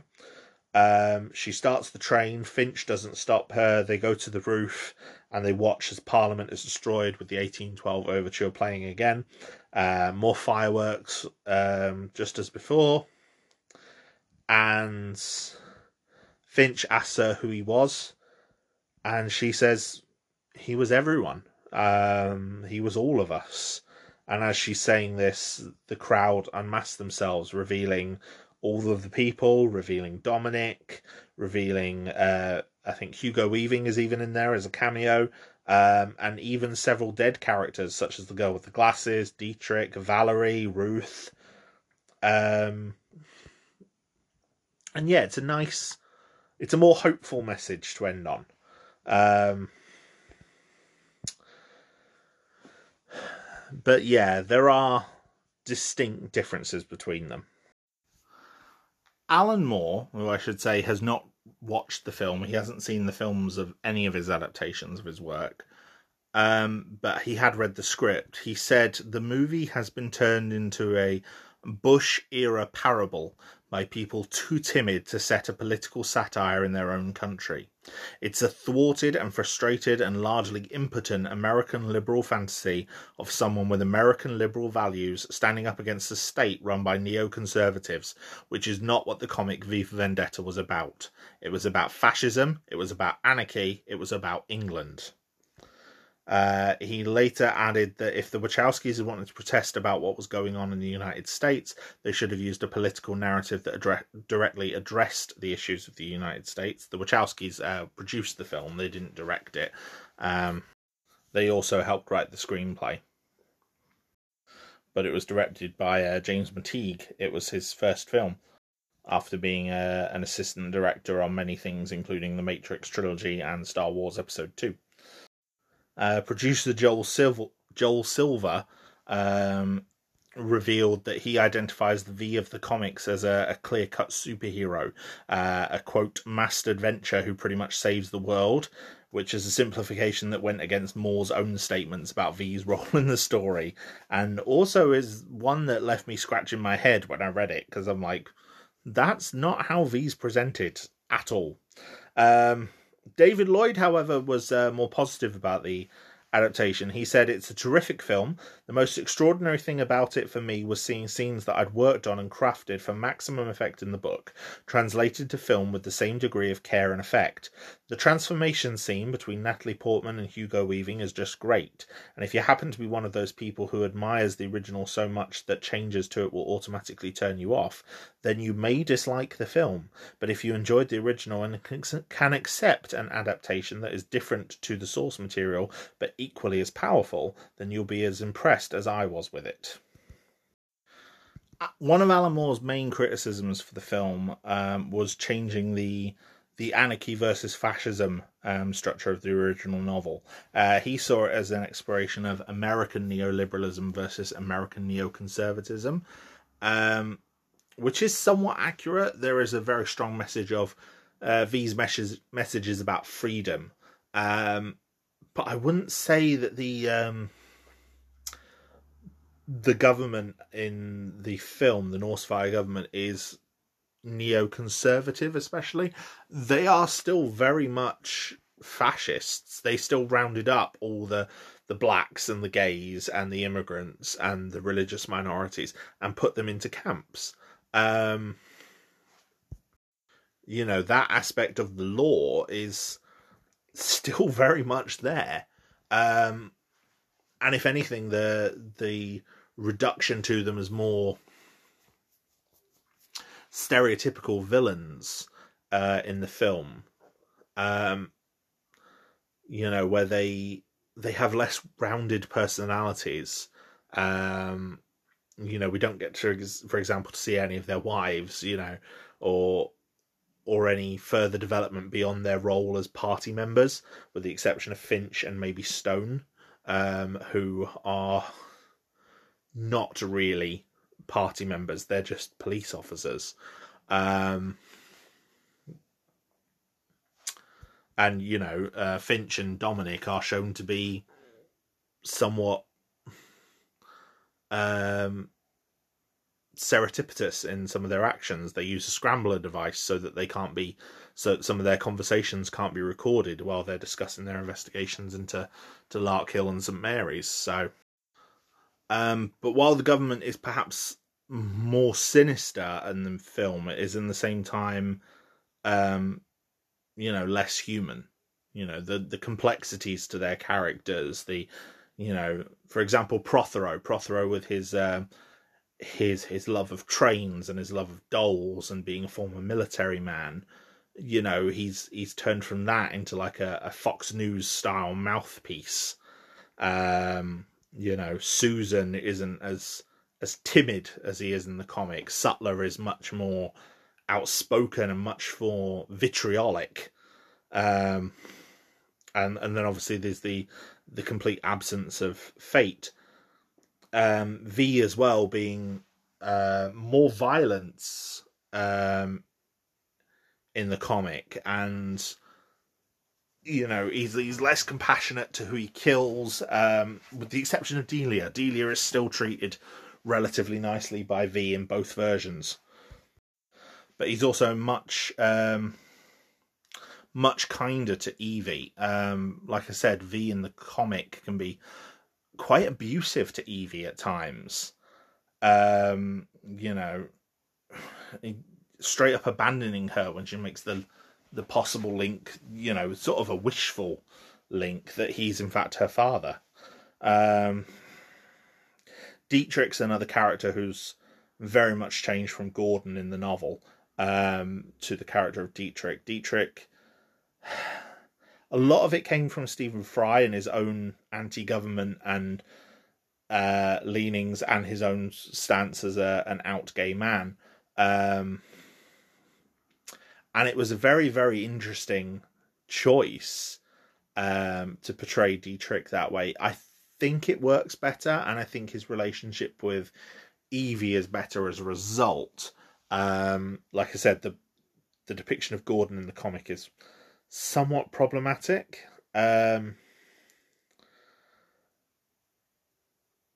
but yeah, all of these changes just infuriated Alan Moore. He said that um, the fascist government in the work had been in V for Vendetta had been defanged. It was the exact quote he used, defanged, and he refused to have any credit for this film, and as a result, refused all credit with any films going forward. It also broke down um, the last tenuous gasp of his relationship with um, DC Comics because the film came out under Warner Brothers, uh, which were owned by DC Comics, and Joel Silver stated um, that um, Alan Moore had given his blessing to the film, which Alan Moore vehemently denied and actually sued Joel Silver to get a retraction, um, which I don't think ever officially happened. Um, so yeah, that broke down the last lingering uh, thread of a relationship that he had with DC Comics, which was already tenuous due to publication rights for Watchmen. Um, so yeah, this this film led Alan Moore to kind of retreat away from any future film adaptations of his work. Um, the only one that followed this was Watchmen. There was a, an animated version of the Killing Joke movie, which is uh, controversial for its own reasons, um, mainly the addition of um, a side story with Batgirl, um, which involves a romantic link between her and Batman, um, which many, many, many people rightfully complained about. Um, but as far as the actual adaptation of the Killing Joke portion of the story, it's um, that bit is handled relatively well. So, although as I've said before, the Killing Joke does have its own issues. For example, the fridging of Batgirl. Um, I do think though a lot of the changes were made f- that were made for the adaptation of Watchmen to turn it into a film work for the medium of film. Um, you know, film is a medium that generates a much larger audience and impact than comic books, for starters. Um, so V had to be a more likable protagonist. Um, v was given the the superhero powers to sort of echo the the wave of superhero films that were sweeping the mainstream at the time with Spider-Man and uh, X-Men. So those changes are somewhat justified and some of the you know and the the the changes to the of the political stances do reflect what we were seeing in the world at the time with the war on terror and uh, specifically the Bush government in America and the Blair government in the UK and the sort of reactions that they were getting from people um, along with the the wars in Afghanistan and Iraq you know, other changes like streamlining Creedy's involvement um, and Finch and the backstabbing between them all um, works for the film. I think you know the a lot of the scenes with Harper and Heyer were using the expansive cast of the comic. Um, the film you don't have that much leeway to develop that many characters. Um, so sort of tightening the screws on it and using just the essential ones, I think worked. Um, I don't think any of the changes drastically changed the story itself. I think, to me, the most important parts of the work are still there. The idea that, um, you know, an authoritarian and corrupt government should be opposed and overthrown. Um, the the key message of um, Valerie's letter about integrity and how in that last inch of integrity you are free. Um, you know, and your principles and what they matter to, you know, how much they matter to you and how how you should stand up for them. All of that is there, and the film introduces some great elements of its own. For example, the quote um, by V from the film um, People should not be afraid of their governments, governments should be afraid of their people. That's a great line that encompasses a lot of, um, you know, a lot of post 2000s political discourse, both in America and Britain, um, with some of the governments we've had. A lot of people do feel afraid of the government and the idea that no, the government should be afraid of us. We're the people that vote them in. We're the people that give them power. We're the people that can take their power away. So I think a lot of that was done well. I think the addition of the St. Mary's subplot it explains how Norsefire came to power in a more believable way than having a Second World War, uh, a Third World War, sorry, a nuclear war. And I think that's that's fair. I think that's necessary for the adaptation. Um, and it gives the experiments at Larkhill a bit more of a purpose than they had in the original comic. Um, you know, it was a hormonal injection in the comic, um, but we don't know why it was being done, and you know the comic sort of the film reveals that oh it was the the test bed for this you know biogenics program, you know, uh, you know a chemical a biological warfare agent, um, which we tested on political undesirables, um, which is also something that's happened in history, again especially in American history, certain drugs were tested on um, you know black people um, in the guise of vaccinations. Hence, a lot of distrust of American vaccinations, I suppose, um, especially among the black community. I I do think the film is good. I think the film stands sort of on its own as well as being an adaptation of the comic, I think it stands as a pretty decent film in its own right. Um, it is a good, a good film. It's got some very tightly paced action sequences, some very well done action sequences. I think the um, the central performance of Hugo Weaving as um, V is is mesmerizing. He is a, a captivating character in the film um, where V perhaps isn't in the comic. You know, in the comic, V is, you know, in some respects downright despicable. Um, almost, not quite to the level of uh, the villains he's fighting. He's he's definitely the lesser of two evils. But you know, you can't say you you feel sorry for him dying at the end. Um,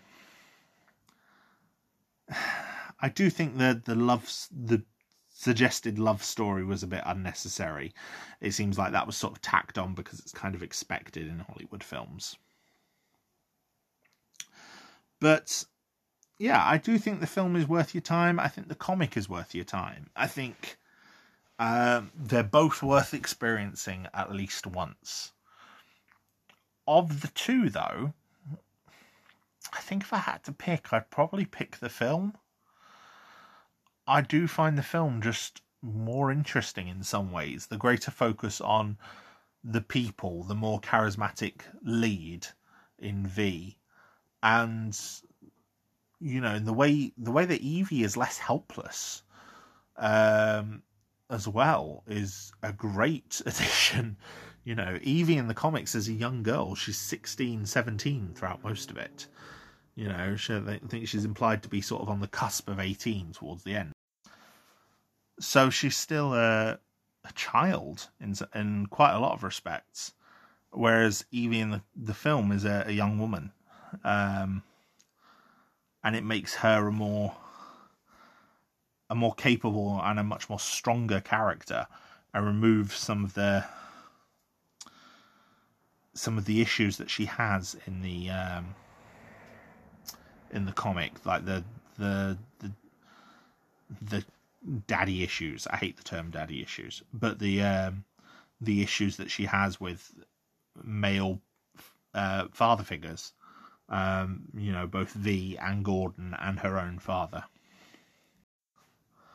So yeah, making her a stronger character is definitely a point in the uh, the film's favour. Um, I don't think it deserves the ire it got from Alan Moore. I think I'm more inclined to agree with David Lloyd in appreciating it as a film in its own right. I definitely think it's the best adaptation of Alan Moore's work to film. Um, as much as I will defend Watchmen um, to some of my peers, um, Watchmen is still inferior to the graphic novel. Um, the, the Watchmen graphic novel is still far better than the Watchmen film. Um, I but I would say, would I say V for Vendetta the film is better than the graphic novel? Perhaps not better, but just as good, but for different reasons. I think if you were to compare the, you know, how well it adapted the story of V for Vendetta, the the political message of V Vendetta, the comic, is probably is probably better. There's the writing in V for Vendetta is is powerful in places, um, as a lot of Alan Moore's writing is. But the film has its own merit and it stands on its own merit. So yeah, I do think it's I do think it's a it's a great film. It's a great um, adaptation. You know, it's a it's, it's a good experience as well.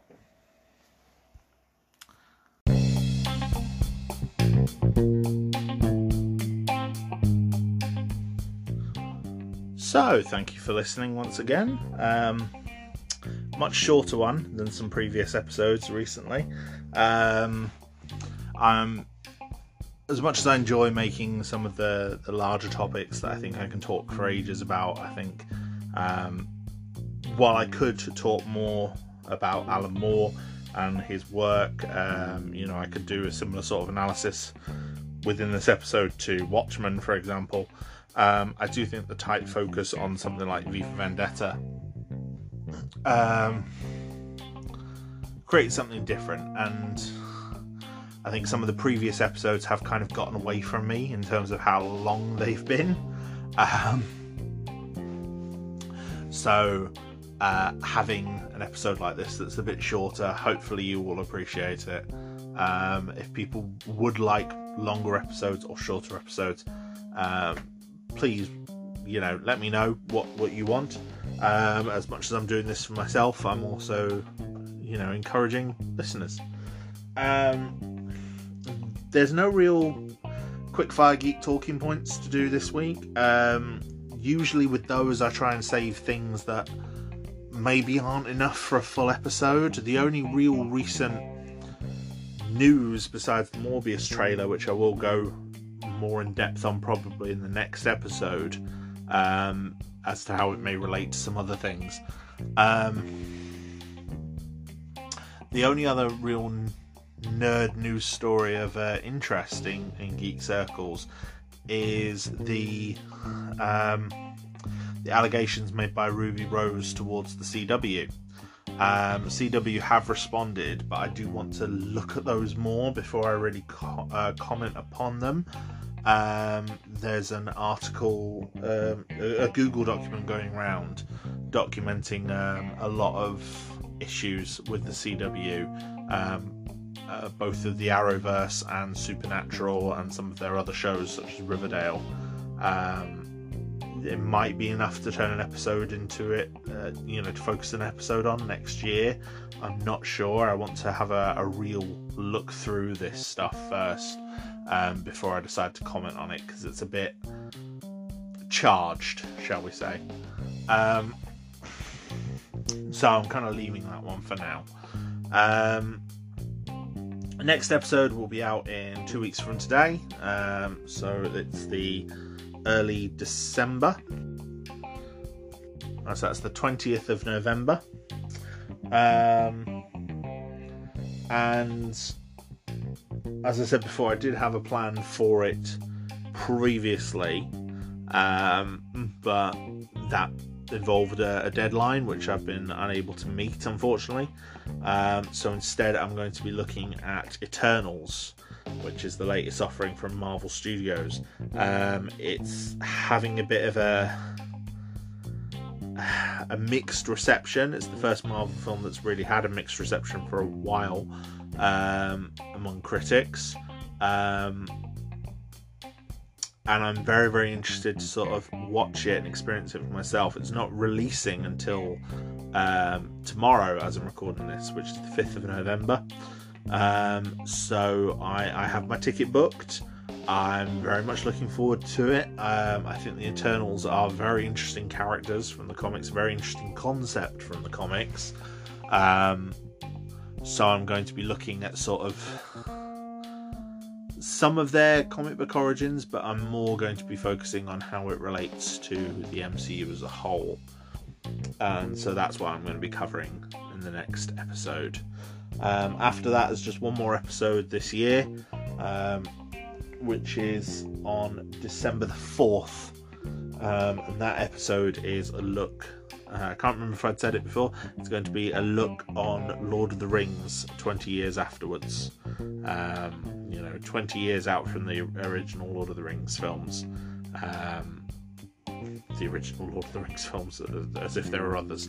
Um, I mean, there are, but there's previous ones, but we don't count those. Um, but yeah, Peter Jackson's Lord of the Rings trilogy uh, turns 20 years old this year. Um, so I'm going to be having a, a good look back on them and viewing them with a more modern eye and hopefully less of a. Hopefully, I can take the nostalgia goggles off and give them a, a good solid evaluation. Um, and you know, um, I'm going to look through the appendixes as well and uh, on all the extended cut uh, content, so to see if there's anything in there worth discussing and talking about. Um, you know, because a lot of people won't look through that stuff. Um, so yeah, um, after that, um, the plan for next year is still up in the air. It's going to become a bit more concrete moving forward, and obviously, I will have a final um, layout by that December 4th episode explaining exactly what the plan is for next year. I was thinking of coming back sort of towards the end of January um, to do an episode from there, but I'm actually thinking that I might take all of January off and in that time work on transitioning the podcast to YouTube um, and getting all the existing episodes up on there so that when new episodes release, they can release in the podcast format on whatever. Um, whatever application you're listening to this on or and on youtube as well um, just because many people have commented to me that they would like to listen to it on there um, so that's going to be something that I address for some of the year, uh, early part of next year. Um, I have many, many topics in mind for the future. Um, some more obscure, some things I just want to talk about that I think might be fun to talk about. Um, and obviously, you know, film universes are continuing. There's a lot of good films coming up and ideas to discuss. So hopefully you'll join me through all of it. Um, all the social media links will be up in a minute. Um, please reach out and get in touch with me if you have anything you want to say, uh, any feedback you want to give me. It's always welcome. And uh, until next time, look after yourselves, take care, um, look after your, your mental health and your physical health, both just as important as each other. Um, wear a mask if you need to. Um, take care of yourself, get the vaccine if you're able. And yeah, hopefully you can all join me again next episode.